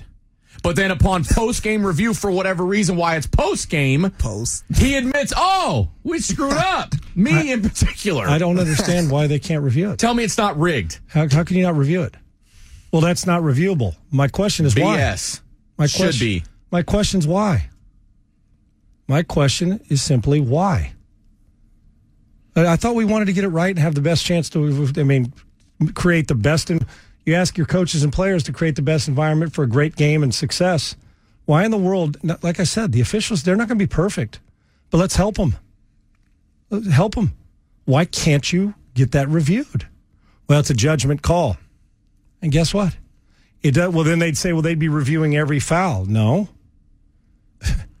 you get so many, you, you, you get certain reviews, a number of, you know what I'm saying? You don't, you don't, I'm not asking, just like in football, I'm not asking you to give me more red flags to throw. I'm just asking you allow me more latitude, uh, counselor, to get to my point to where if I want to review a pass interference call as opposed to a fumble recovery in the middle of the second quarter, let me. Still in the same amount of flags. You're still going to go over there and look at it. And if Pat, if a guy grabs a guy by the shoulder pad and knocks his arm down, and I can't get my arm up, and it's clear pass interference, but we can't review it because, well, it's a judgment call. Like I said, so is offsides. So is lining up in the neutral zone. Those are judgment. I, I thought I saw his helmet was over the football. So if I want to use my red flags on something that you say I can't review, why in the world can't we review a game changer like that that everybody in the world saw it, but the guy who was supposed to see it? It makes no sense to me. None. And then I have None questions whatsoever. over are you doing your job properly? And that bothers me. The crew chief on top of that play does not make the call. They're not going to get them all right, and they do a hell of a job. You can't miss those, though, the obvious ones. It's ridiculous. Uh, Triple E, can you give me a little help on the uh, phone screener, please? Let's Hit get Philip. to Philip. What's going yeah. on? Who we going? Philip. Okay, for sure. Yeah, let's get to Philip real quick. Philip, good morning. Hey, hey, gentlemen. Um, yeah, Sean, I don't know about the reviewable situation. Just to follow on with with what you were just saying, I, I think that's a great idea. You know, the the thing I was going to talk about is that you know they can't allow public criticism of the officiating because they have to protect the brand. You know, you know that, and um, so, but I, but transparency is very important. I mean, I, I I don't watch a lot of football, but I really appreciated having Gene Steratore voice in the box. Amen. You know, to really clarify, because man, you know, it really. I, I I've watched football since the '60s, you know, and it was it, it made things crystal clear. It, it was it, I really appreciated it. I, I think they should have. uh you know, referees in NBA games on the comment on the commentary more. Agreed. Maybe even in the booth. I don't know. Phil, I don't. I'm, I'm with you 100, percent and I understand the protecting the brand. But when it gets like this, I almost got to say, screw the brand. Your brand's not protected because you do something wrong. Somebody can criticize it. My brand, Brian's brand, iHeart's brand, CBS's brand. Yeah, but and I, I I'm not talking about an all out assault on verbal assault, but where you're cussing them out, just like you know what. Just like you would in a game if you're a player, right, Philip? And is it umpire call rings you up on a questionable third strike? What do you do? You turn and look at him. You can argue with him. Don't make it personal, mm-hmm. and don't cuss him out and drop an f bomb and call him, tell him that his wife sucks and all that stuff, mm-hmm. and he won't get mm-hmm. run. They'll give you a little latitude. It's the same thing here, Monty Williams. Why in the world can't I go on? If you're not going to show up and tell me why, why do I got to get fined for saying I thought the call was horrible? I didn't make it personal. Isn't that about the Right. Isn't that about discretion, though, Sean? You know the degree of how how how critical was Monty of the call. You know, then you know you hope that the league is then looking at a Right. spreadsheet of like where's the fining going. Mm. Kind of back to your point about transparency. Right, and great call, Philip. Thank you very much. Thank and, you, I, and and and to Steratore Mike Pereira, who was the original of this, Yeah. was one of the great hires in sports television on the planet. And now you look how good Steratore is. We get an explanation, probably get more of it in basketball, or have him sitting at the table in one of these games, or back in New York in the command center when you got 15 games going on. Why not? We do it in in the NBA. I mean, we do it in football and and all the time. So I don't understand why you can't why you can't criticize as long. Like I said, isn't there a happy medium in everything? I can criticize without being belligerent and telling the guy he's an MF for all the time, right? Yeah. It was a bad call. And now that they admitted it, but an apology, unfortunately, from a friend, an apology may be enough as long as you don't do it 48 times and you're apologizing for the same damn mistake. I, I can't stand the fact that Monty Williams or I thought the, I thought the refereeing was horrible. Why you can't say that doesn't mean the next game you think it's going to be horrible for that moment. Yet, see, they get to split and run away without having to have the accountability. And once again, you'll get, I guarantee there's umpires or officials listening and saying, and we have a couple that call into our show. I know their job's brutal and tough, but I still disagree. And protecting the brand, part of protecting the brand is being transparent. Philip's right. If you're going to protect the brand, then the brand should have to come out and tell me what's going on. What does the CEO and chairman of the board do for a company that stock is fallen? Comes out and addresses his- it. Say it louder. He comes out and addresses it. And you have all the the the the the rules that come with you know finance and what you can't medical di- all, those things that come out. He comes out and addresses it to his shareholders. Why? To protect his brand and Yeah. to protect the company. An apology. And hey, man, my bad. You lost four hundred million dollars yesterday. That's on me, dude. Got you. I don't really have you. Sorry, the securities didn't allow me to pay it back because your investment didn't work. But hang in there. No, dude. In a different way, it's similar. I don't know why we've we've marked these officials that they're clear of any criticism, at least from current players, and we're just not allowed to do it. They get to go. They get to go do their thing, and quite frankly, Most of us don't even know who the official. Right? You don't. You won't know face walking down a uh, an airport for the most part. I, I just to me they they got to be just and now with all the money and all the gambling, you have to be held accountable so we don't assume the worst. And the worst is you missed it because you had something riding on it. That's what that's what the conspiracy I- part of it is. And I it's think- I don't- fair enough to question it, right? Yeah, that's that's. I want to discuss that more, man. I, I just firmly Yeah, believe, I'm my opinion, that the NBA, just the NBA, not the NFL, not Major League Baseball, the NBA has a big problem with games being rigged. I, and I think the NFL will probably be questioned second, right? Meaning not rigged as you know the outcome, but there are certain calls because the referees know which way to sway the momentum and sway the game. I, I'm a big I don't believer listen. in that. My morals and values. I, I mean, we all screw up and have our Yeah. But my my my part of me says, "There's no way I'm buying into that." but there's a part of me that says, "I'm starting to see more and more evidence." Is to say, I get why people listen. I get why people do question it. I want to lean towards the officials, say, "No way, no way, no way." But the longer we say, "No way, no way, no way," next thing you wake up and you say, "Oh, yes way." He's suspended for uh, he's suspended for two years because he was. T- I don't know. Just address. I don't, why can't they address the media? They got a plane to catch. Get in line. Who doesn't? It's it's amazing the Teflon that officials have. yeah.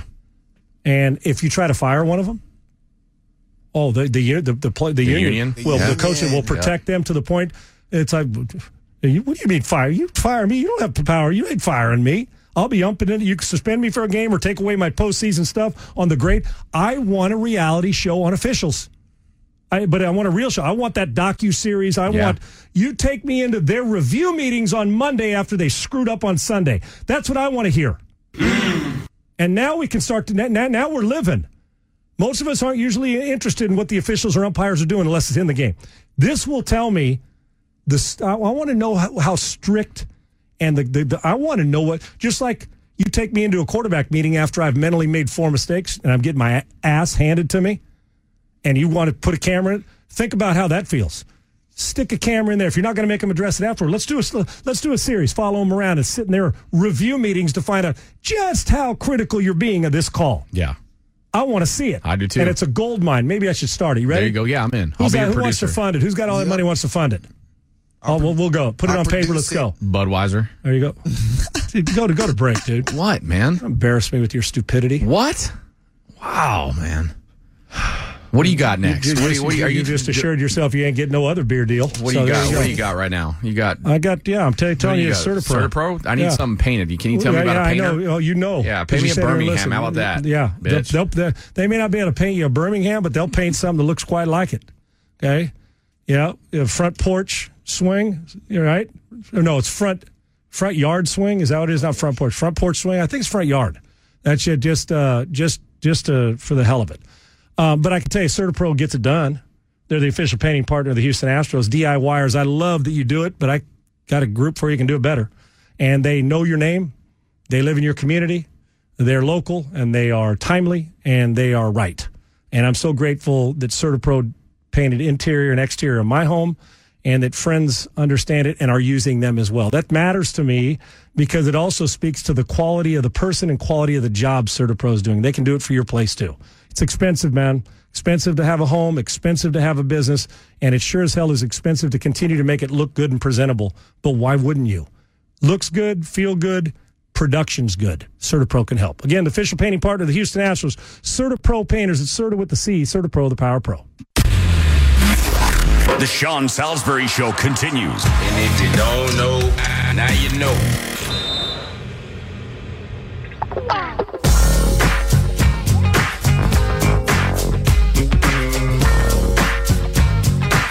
Sports Talk 790. Officiating, refing, umpiring. I, I hate it when that becomes not not that that's a good topic of conversation uh, that we don't have a fix for it. We all I understand the protection of the brand and the player and the coach and the, the uh, referee. I, I get all that, but damn, we're at a time when they seem to be the only ones that are protected. Honestly, there's a few other individuals around the world, but it feels like sports wise that we got to protect our. Why? Well, well, they, they got a job to do. We all see it. Well, I, I don't understand why you can't at least be fairly critical. We can be critical of everything else, it seems, but we are not allowed to criticize an official because that's just wrong. No, it actually isn't. Just like anything else in life, if you criticize a boss or criticize uh, where, where the critic, not criticize, but go over to the point belligerent, then you either get suspended or find a new job. Same thing here. Why Monty Williams? That's not even. I mean, I, I don't know what the fine's going to be, but Monty Williams should be allowed to say that he thought it was a horrible call without getting fined. He didn't cuss him. He didn't make it personal. Didn't attack his kids or his wife. Just said it, it was it was horrible and it was a terrible call. It is Ryan here, and I have a question for you. What do you do when you win? Like, are you a fist pumper? A woohooer, a hand clapper, a high fiver. I kind of like the high five, but if you want to hone in on those winning moves, check out Chumba Casino. At ChumbaCasino.com, choose from hundreds of social casino style games for your chance to redeem serious cash prizes. There are new game releases weekly, plus free daily bonuses. So don't wait. Start having the most fun ever at ChumbaCasino.com. No purchase necessary. VGW. Void were prohibited by law. See terms and conditions. 18 plus. And if they admit it the next day, does he still deserve a fine? It's putrid. Save the brand. Screw the brand. The brand gets worse if you don't make the right transparent calls. If you don't let anybody criticize it, the brand diminishes as opposed to builds up. And I can tell you right now, when it comes to this, the NBA's got some brand issues anyway that they're going to have to fix, and officiating's part of it. Let's get out to Al. Al, welcome in, man. How you doing? Uh, good, good. Hey, I just had two quick things. Uh, I wanted to add, Brian, uh, about the D1 baseball. Uh, Stan, Stanford is also in town this weekend versus Rice. There you go, Stanford. Right, Brian's not in the studio right now, but uh, I'll make sure he knows Stanford and Rice play this weekend. All right, Al. Thank you um, for letting us know. One other thing, you are the greatest sports talk host in history. I just listened to your rant for 10 minutes, and somehow in the middle of it, you even managed to get in a, a, a commercial. Dr. Dude, just classic, man. Al, you're the best, man. Thank you. I, I don't know if I'm the best in history, but I'm not going to take that compliment lightly because you may be the only person that ever says it. I appreciate you, brother. Thank you. Thanks for the information and thanks for the phenomenal compliment. And you do got to weave in. Hey, got to weave in the revenue commercials, man. You got to. Al, you're the best, brother. Thank you. And we got a lot of you're the best guys on here, uh, meaning they are.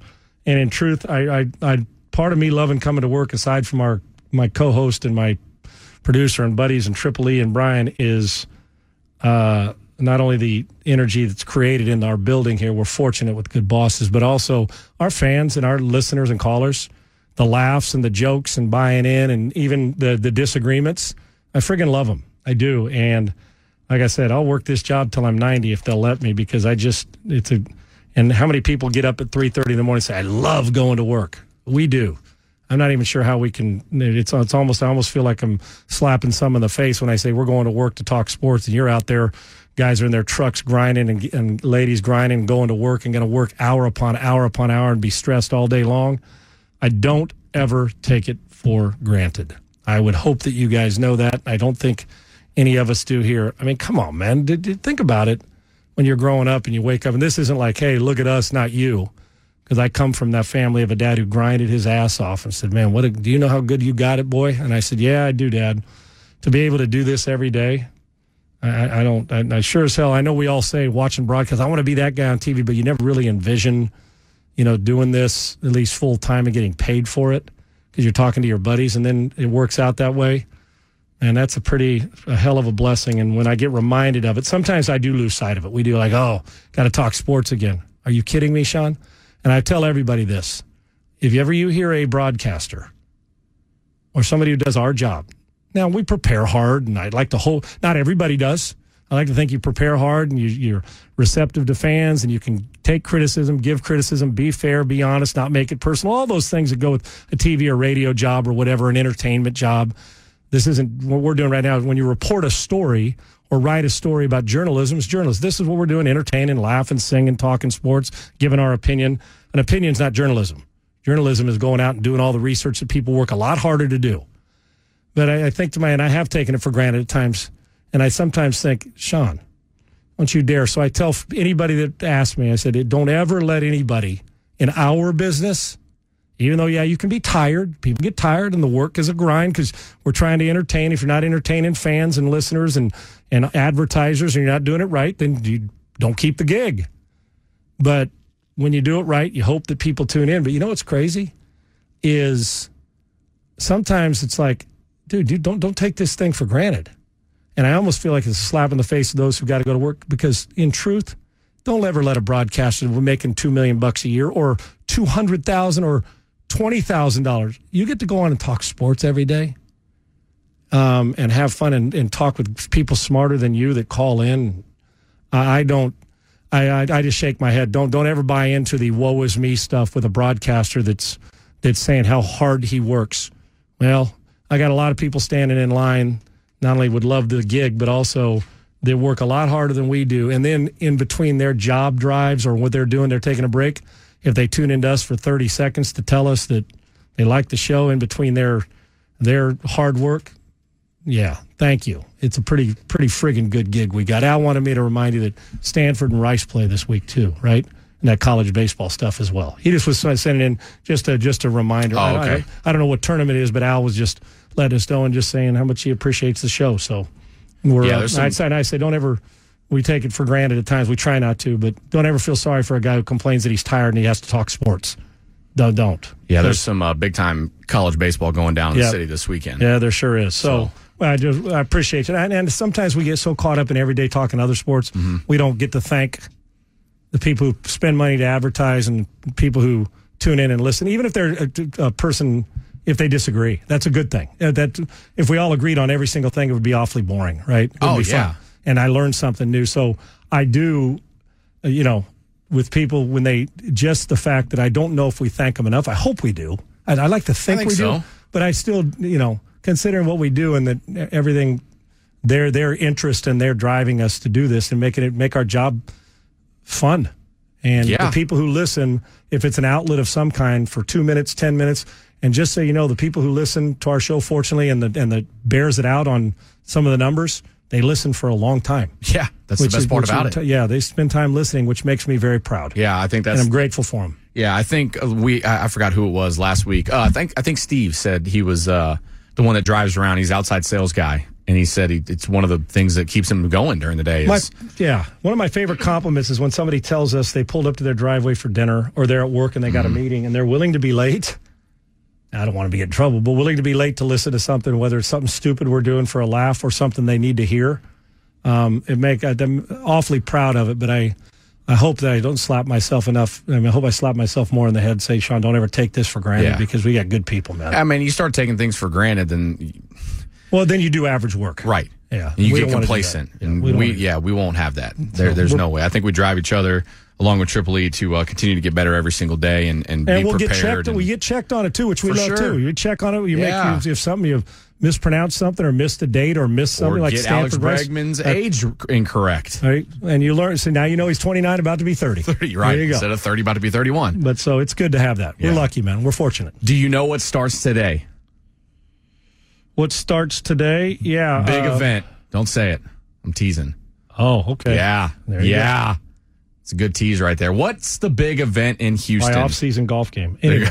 Six. Sports Talk 790. Whitsett Vision. If you want to see what you hit as a player, a golfer, going to the movies, you want to see without squinting or glasses or readers. Yeah, we always say that in football. See what you hit, and you won't get penalized. Well, uh, the penalty for not seeing uh, the road can be dangerous. For not seeing a side can be dangerous, and for not seeing the game you want or squinting at TV can be irritating as hell. And Whitsett Vision can help. When I moved here, I needed the right LASIK doctor and the right eye care doctor, and I got both with Dr. Jeff Whitsett. W H I T S E T T. I needed experience. I wanted somebody I could trust. I wanted somebody that can walk me through what it was going to feel like on the table, off the table, and in recovery and how invasive it was. And he answered them all, and all worked in my favor, and they will in yours too. He's an expert, and he is as good as there is in the country, and we got him right here. Use him. If you have a question, send me a message and or Book your free consultation at whitsettvision.com or 713-365-9799. 713-365-9799. It can be underrated. Hey, listen, carrying around those glass cases and and, and uh, contact cases can be a pain in the ass. You can alleviate that. with Dr. Jeff Whitsett. WhitsettVision.com, WhitsettVision.com, Dr. Jeff Whitsett at WhitsettVision.com. And we're back. The Sean Salisbury Show continues.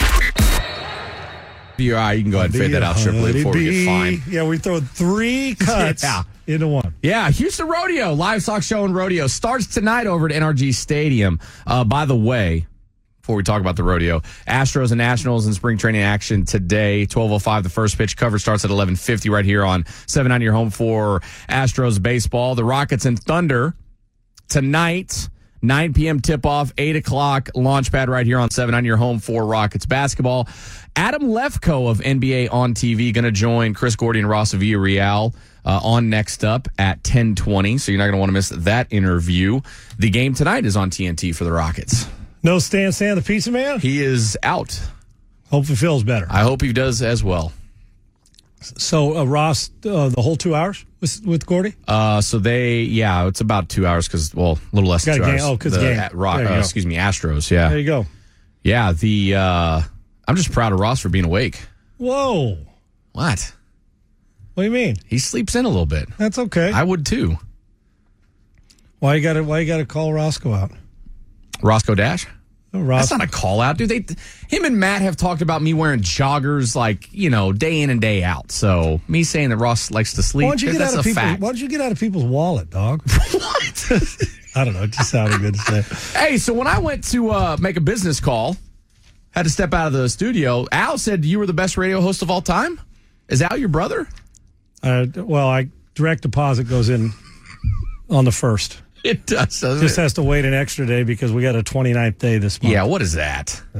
Yeah. Yeah, I missed That was that. nice. Yeah, I I uh, thank. That was nice of Al. You didn't, you didn't throw a straight kind. bullet while I was in the uh, business call, did you? Oh, that you? Yeah. No, Oh, I do that yeah. to your face. Yeah, I wait till you call. walk in to do it. Right. Yeah. No, I said they said I said he'd asked he was talking to you, and I said, "Well, Brian about the Stanford Rice." I said Brian's not in the studio right now. I'll Yeah. make sure he gets the message. And then he said that, and we went in to have some laughs and some good times. So no, Yeah. didn't throw a straight bullet. Hey, if you hey, are you feeling guilty about something? Who me? Yeah. No, uh-uh, not at all. You feel? Why? you- I don't know. You feel? No, you're saying just worried about straight bullet. Why, why would I ever No, no, throw? no. Have I ever thrown a straight bullet when you're not around? Uh, no. No, right, I'm a stray bullet, No, so I make sure you're Right staring right at me. That's Yeah. exactly right. Staring you in your eyes. There you, know? go. That's that's who I am. Yeah. Okay, transparent. I screw up plenty. Yeah, see, Dan Matthews at the A team even just sent me a text and sent us a What text. Disco actually. Dan say? Disco Dan said making fun of the Matt Thomas show is always fair game. I'm not making fun of the Matt Thomas show, but if I did and wanted to, I wouldn't feel bad about it. They'd call me out What'd you make fun? Oh, faster than anybody. Yeah. Yeah. Man, why? Because you're you're big in the joggers community. I am, and so are you now. Yeah, yeah.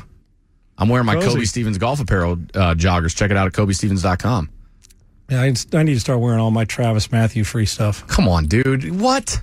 Huh? That's like when you're talking about Spindletap, and I'm like, no, Spindletap sucks. Oh, You know what did you I did say? right there. Did I say anything about Coby Stevens? I, they're said. Coby Stevens, then you said Travis Mathew. Well, Come on. What's the difference when I'm talking about the best brewery in the world Uh-huh. and you bring in Budweiser? no, no, I'm just asking what a caller asked you. Well, I'm just asking. I was somebody had asked me about what my golf apparel I is, and I say, didn't. you know, Travis you know, Mathew. you say Coby Stevens because I support your guys. well, I, I love If Kobe. How many times asks have I told you I love Kobe Stevens? Tell him I'll love him more when you get some when shirts. my shirt and hat come. Okay. well, I wear a double X in the polos. I'll get you a triple. I don't know. I don't wear a double, dude. I'm no, of fact, double's doubles. not going to fit you. I promise. I'm- This is the double. Dude, have you checked my I stuff out lately? dude? I'm have you telling checked you. me out?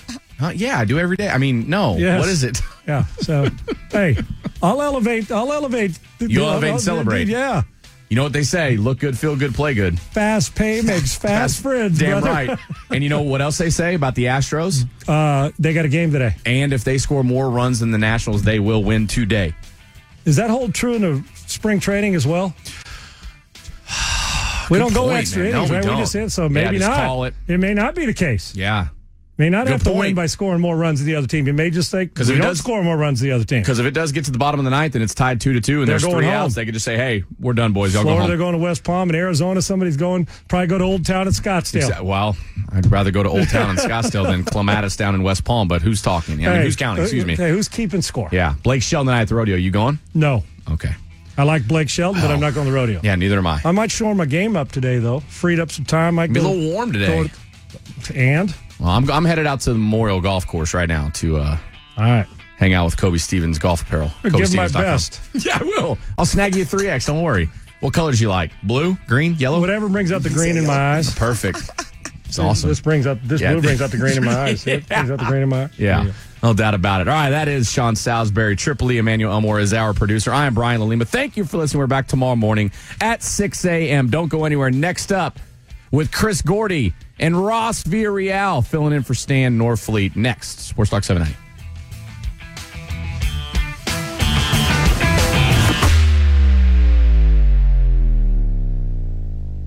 With the Lucky Land slots, you can get lucky just about anywhere. This is your captain speaking. Uh, we've got clear runway and the weather's fine, but we're just going to circle up here a while and uh, get lucky. No, no, nothing like that. It's just these cash prizes add up quick. So I suggest you sit back, keep your tray table upright, and start getting lucky. Play for free at LuckyLandSlots.com. Are you feeling lucky? No purchase necessary. Void where prohibited by law. 18 plus terms and conditions apply. See website for details.